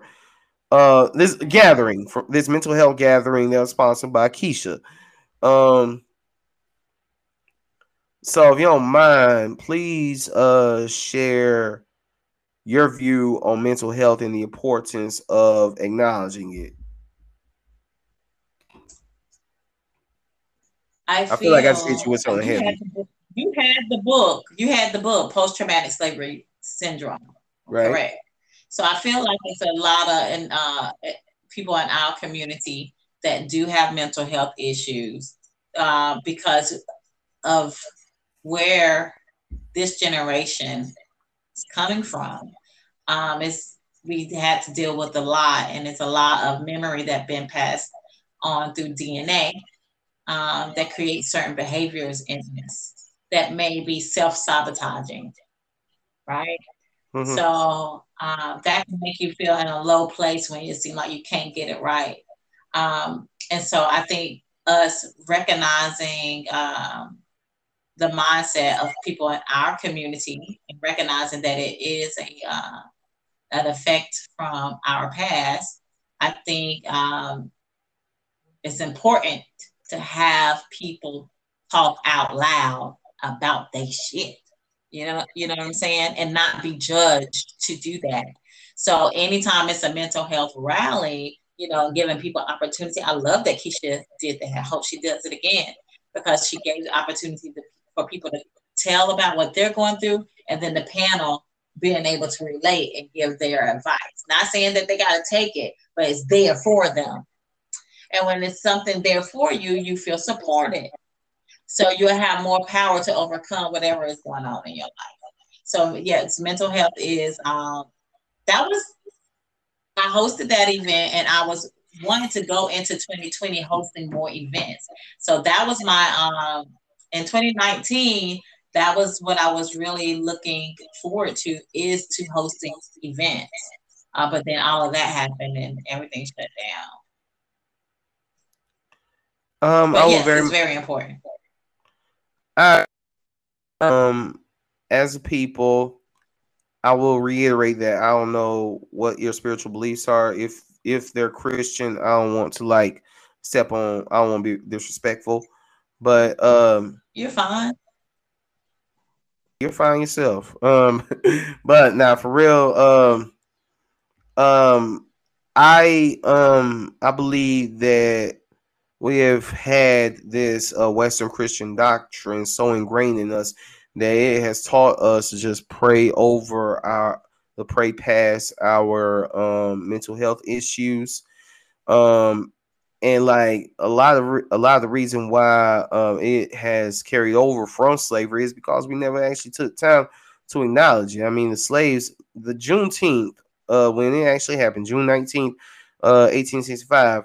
You think that they all found some mental health counselor uh, to talk about the Holocaust that they had just been through? Of course not.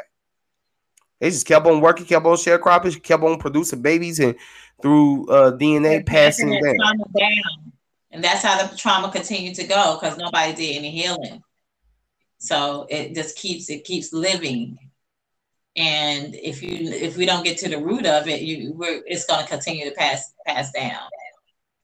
So you are correct. It was th- through Christianity, um, just praying over things. And I mean, hey, they did a great job. That was their job. If, if they won the war, they wanted to make everybody do what they wanted them to do. And a perfect way of having us more docile was through the religion that they was teaching us. So, um, yeah, but praying over it, and it's, I'm not saying I love the power, the power of words. It's very important. Um, Mhm. But the power of action is important as well, you know. And then we was not taught to pray correctly as our ancestors. You know, you pray with power. We would play. We would pray as a victim. If you're in the victim mindset, then you're going to keep on being victimized. So we was really cursing ourselves over and over again when you're at the altar crying, weeping, praying for whatever. You're not. That's not the time to call things towards you. It's not the time. You need to call things towards you in a in a place of uh, being grateful. You need to call things towards you in a place of uh, an abundance and joy and happiness. Not when you are very low vibration. That's not the time. That time is to shut up, be still. I was putting my head to the mic as you were saying that because uh, I was just thinking to myself, "Shut up, Adrian. Just now it's not the. Now it's not the time to be a jackass." because what? What was you gonna say? I was just about to be like, I was about to start mocking how people do it at the altar. Oh Jesus! I'm about to do.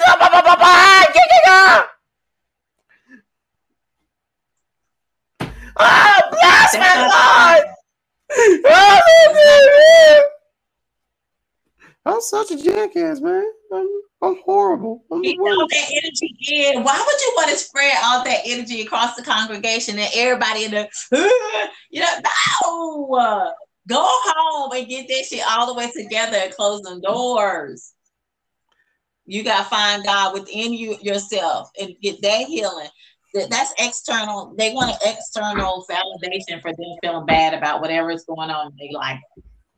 I need y'all to witness me have this breakdown. You know, no. And then they be wanting Jesus to help them. They really be wanting Jesus to help them. But then next Sunday they back at the altar.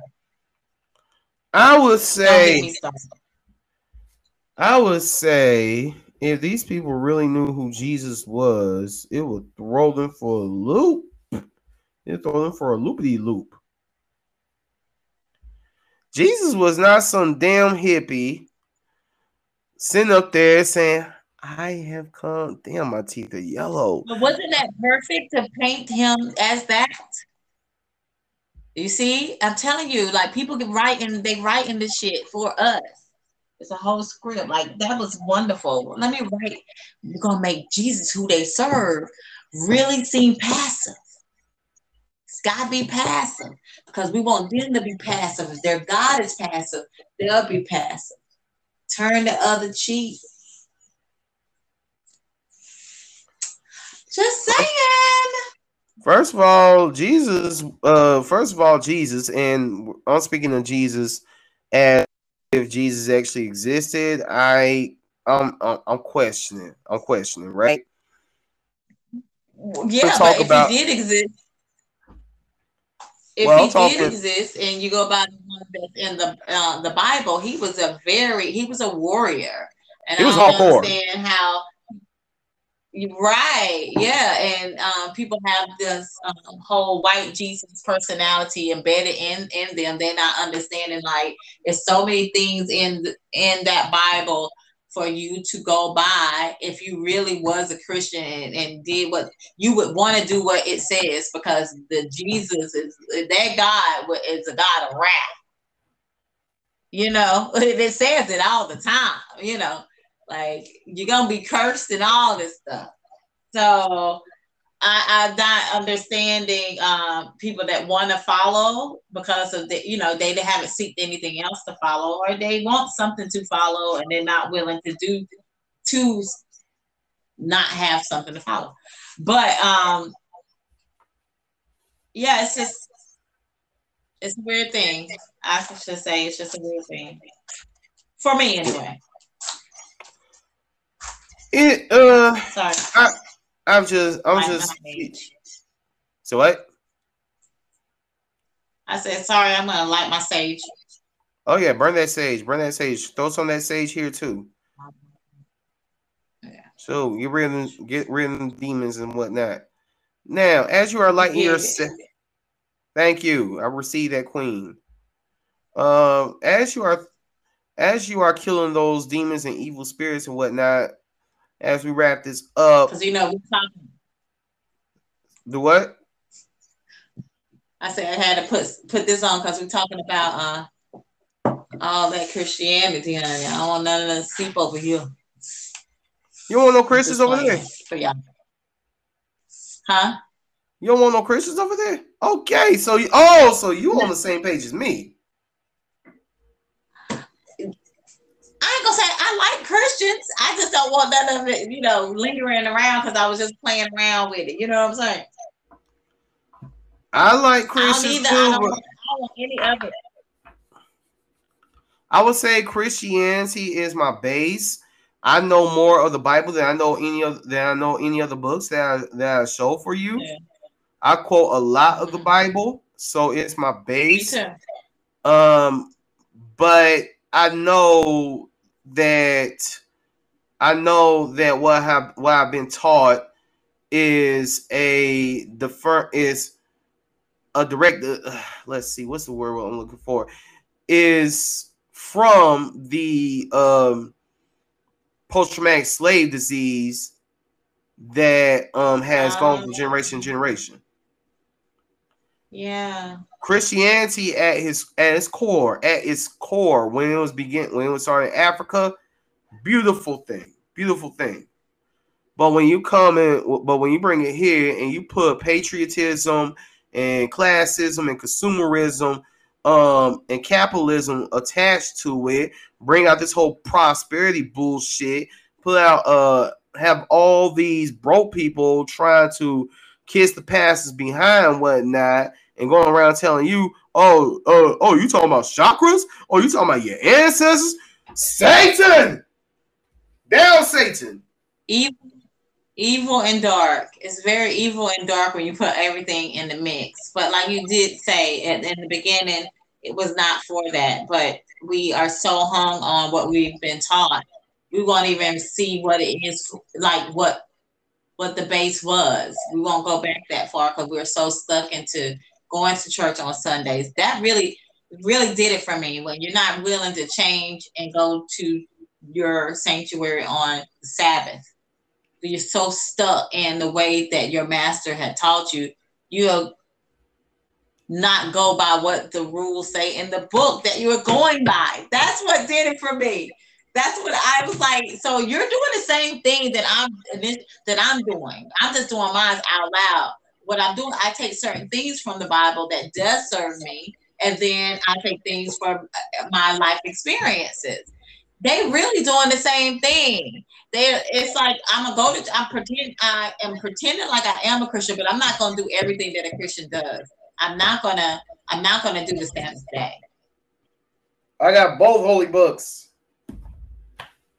I see. But yeah, so that is just mind boggling to me. Like you, you don't. That, there's nobody has enough power to say, wait a minute, the day is not the Sabbath. Sunday is not the Sabbath day. Let's go back to the basis and go to church on our Sabbath because everyone is used to going on Sunday. They dismiss that. That's supposed to be going. That's one of the law.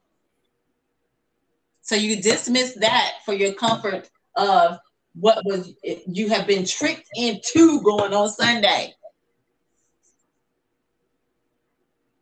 But you want the trick. You want to keep being tricked. They fallen for the cap, Tiffany. They fell for the cap. But thankfully, They did. thankfully, young people like me and you, young people like me and you. I love. I just love the way you're looking at me right now.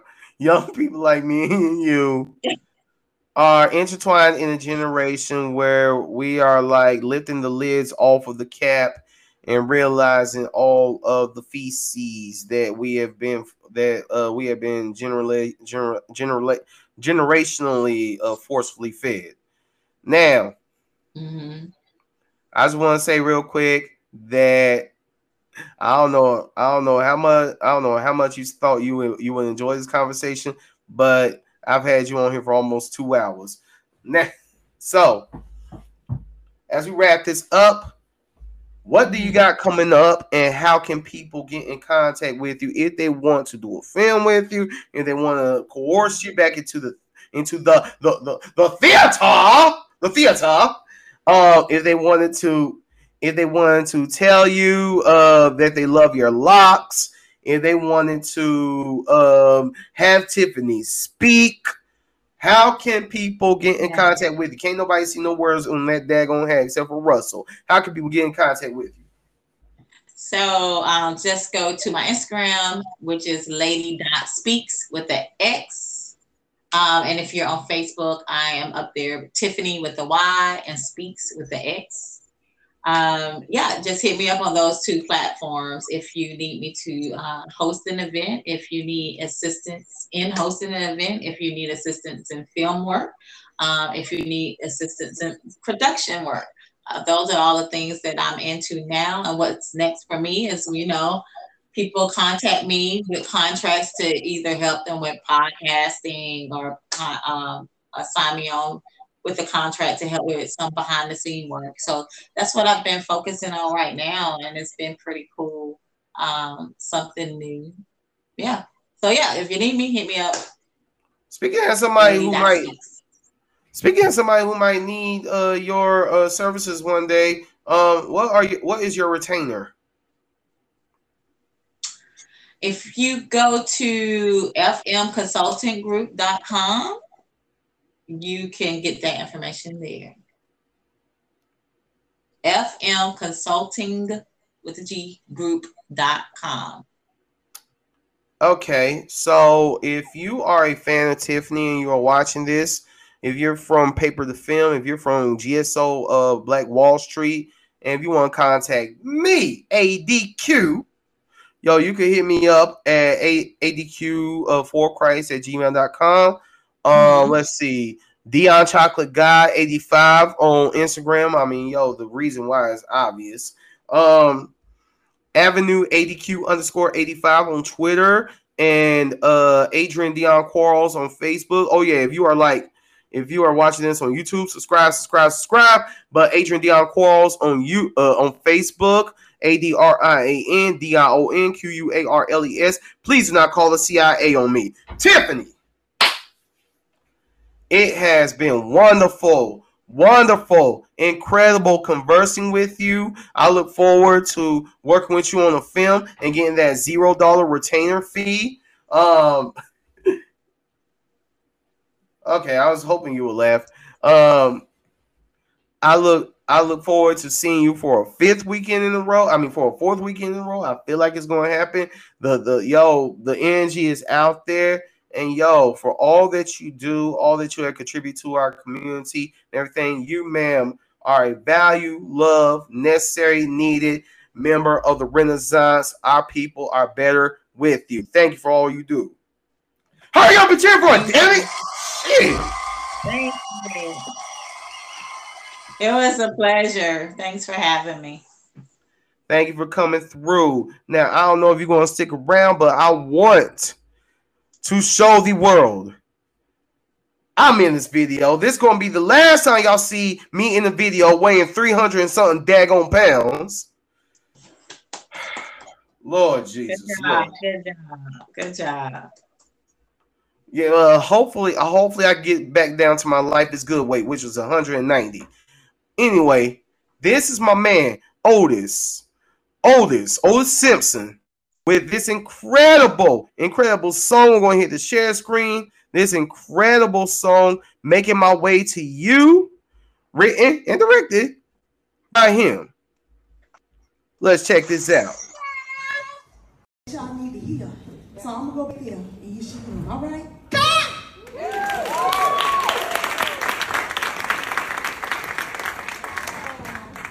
She's so pretty.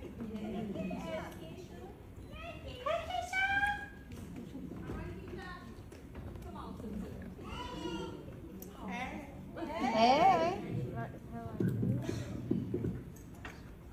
I gotta do this first.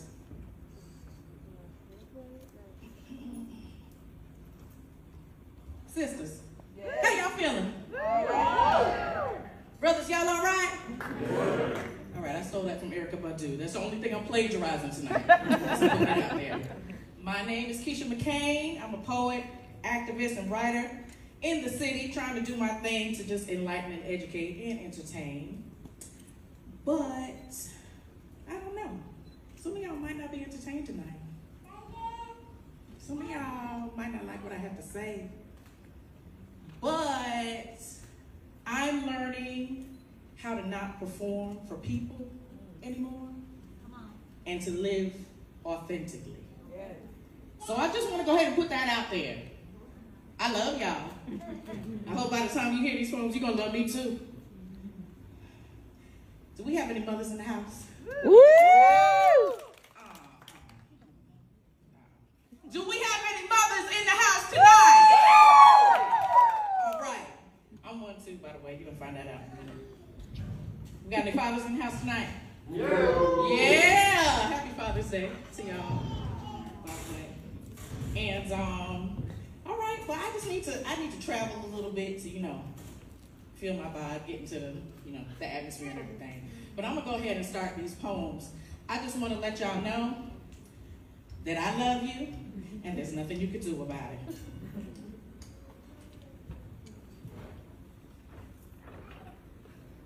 All right. Here we go.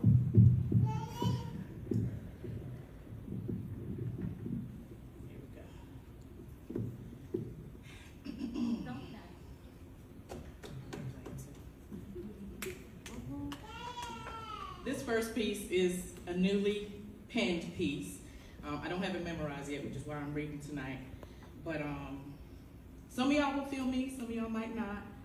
But um, like I said, you know, I got to spit the truth, my truth. So here we go. This one is called My Manifesto. I will go to war over my child. No, no, no. Because see, y'all don't understand how she got here. God took me from barren to birthing. She was manifested from prayer, chant, and ritual. Her blossom into this world was fertilized by the passing of a matriarch. See, it took angels holding vigil for me so that she could have safe passage. And the world paused, if only for a moment, upon her awakening, as if to meditate upon the force of nature that had just been born.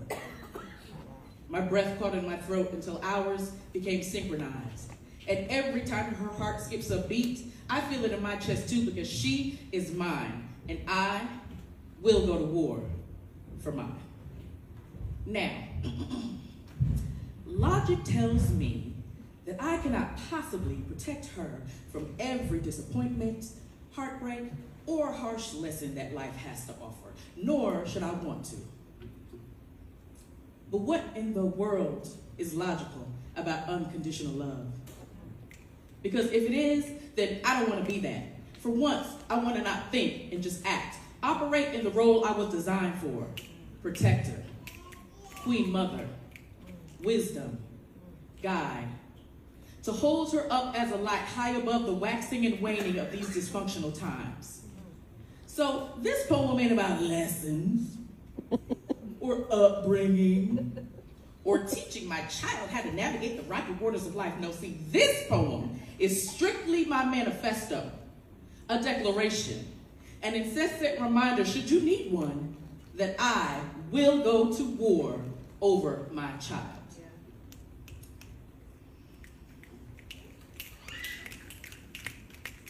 So if you think that I'm going to sit idly by and let the world be her downfall, you must have me mistaken for somebody else.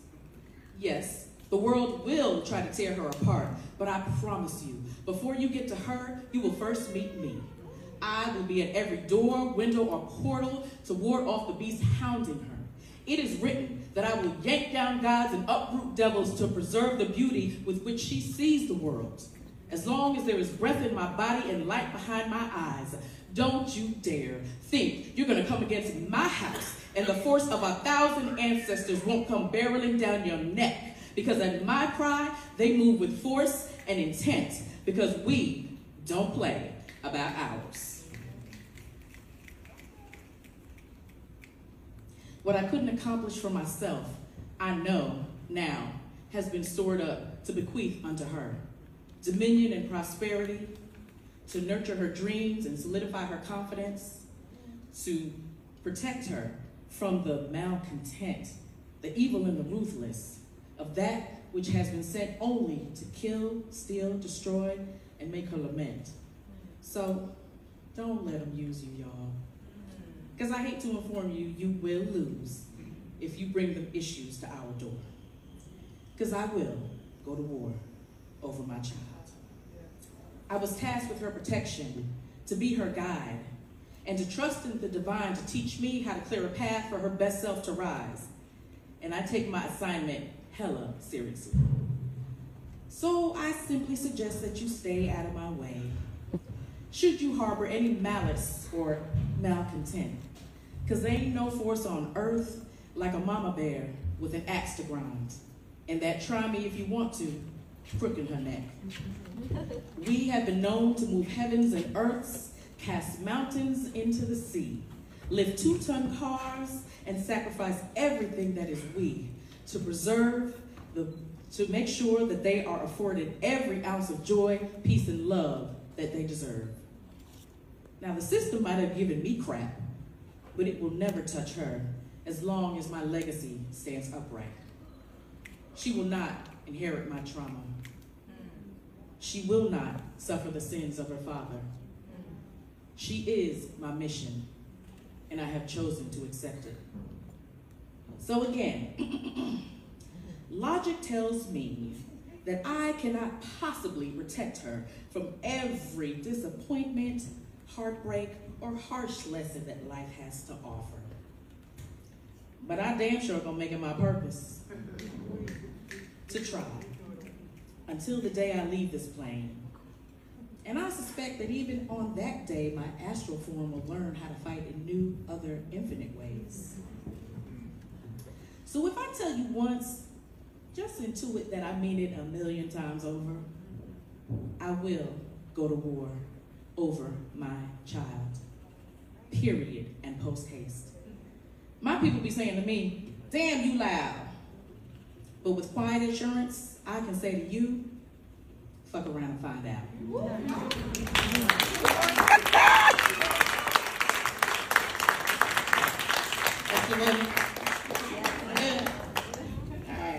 Thank you, thank you, thank you, thank you.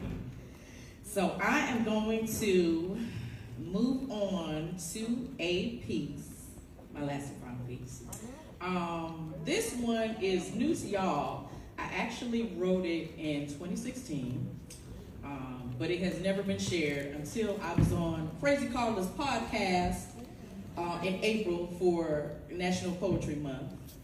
And um, I wrote it because that year Greensboro was a host city for um, Southern Fried Poetry Jam, Poetry Slam.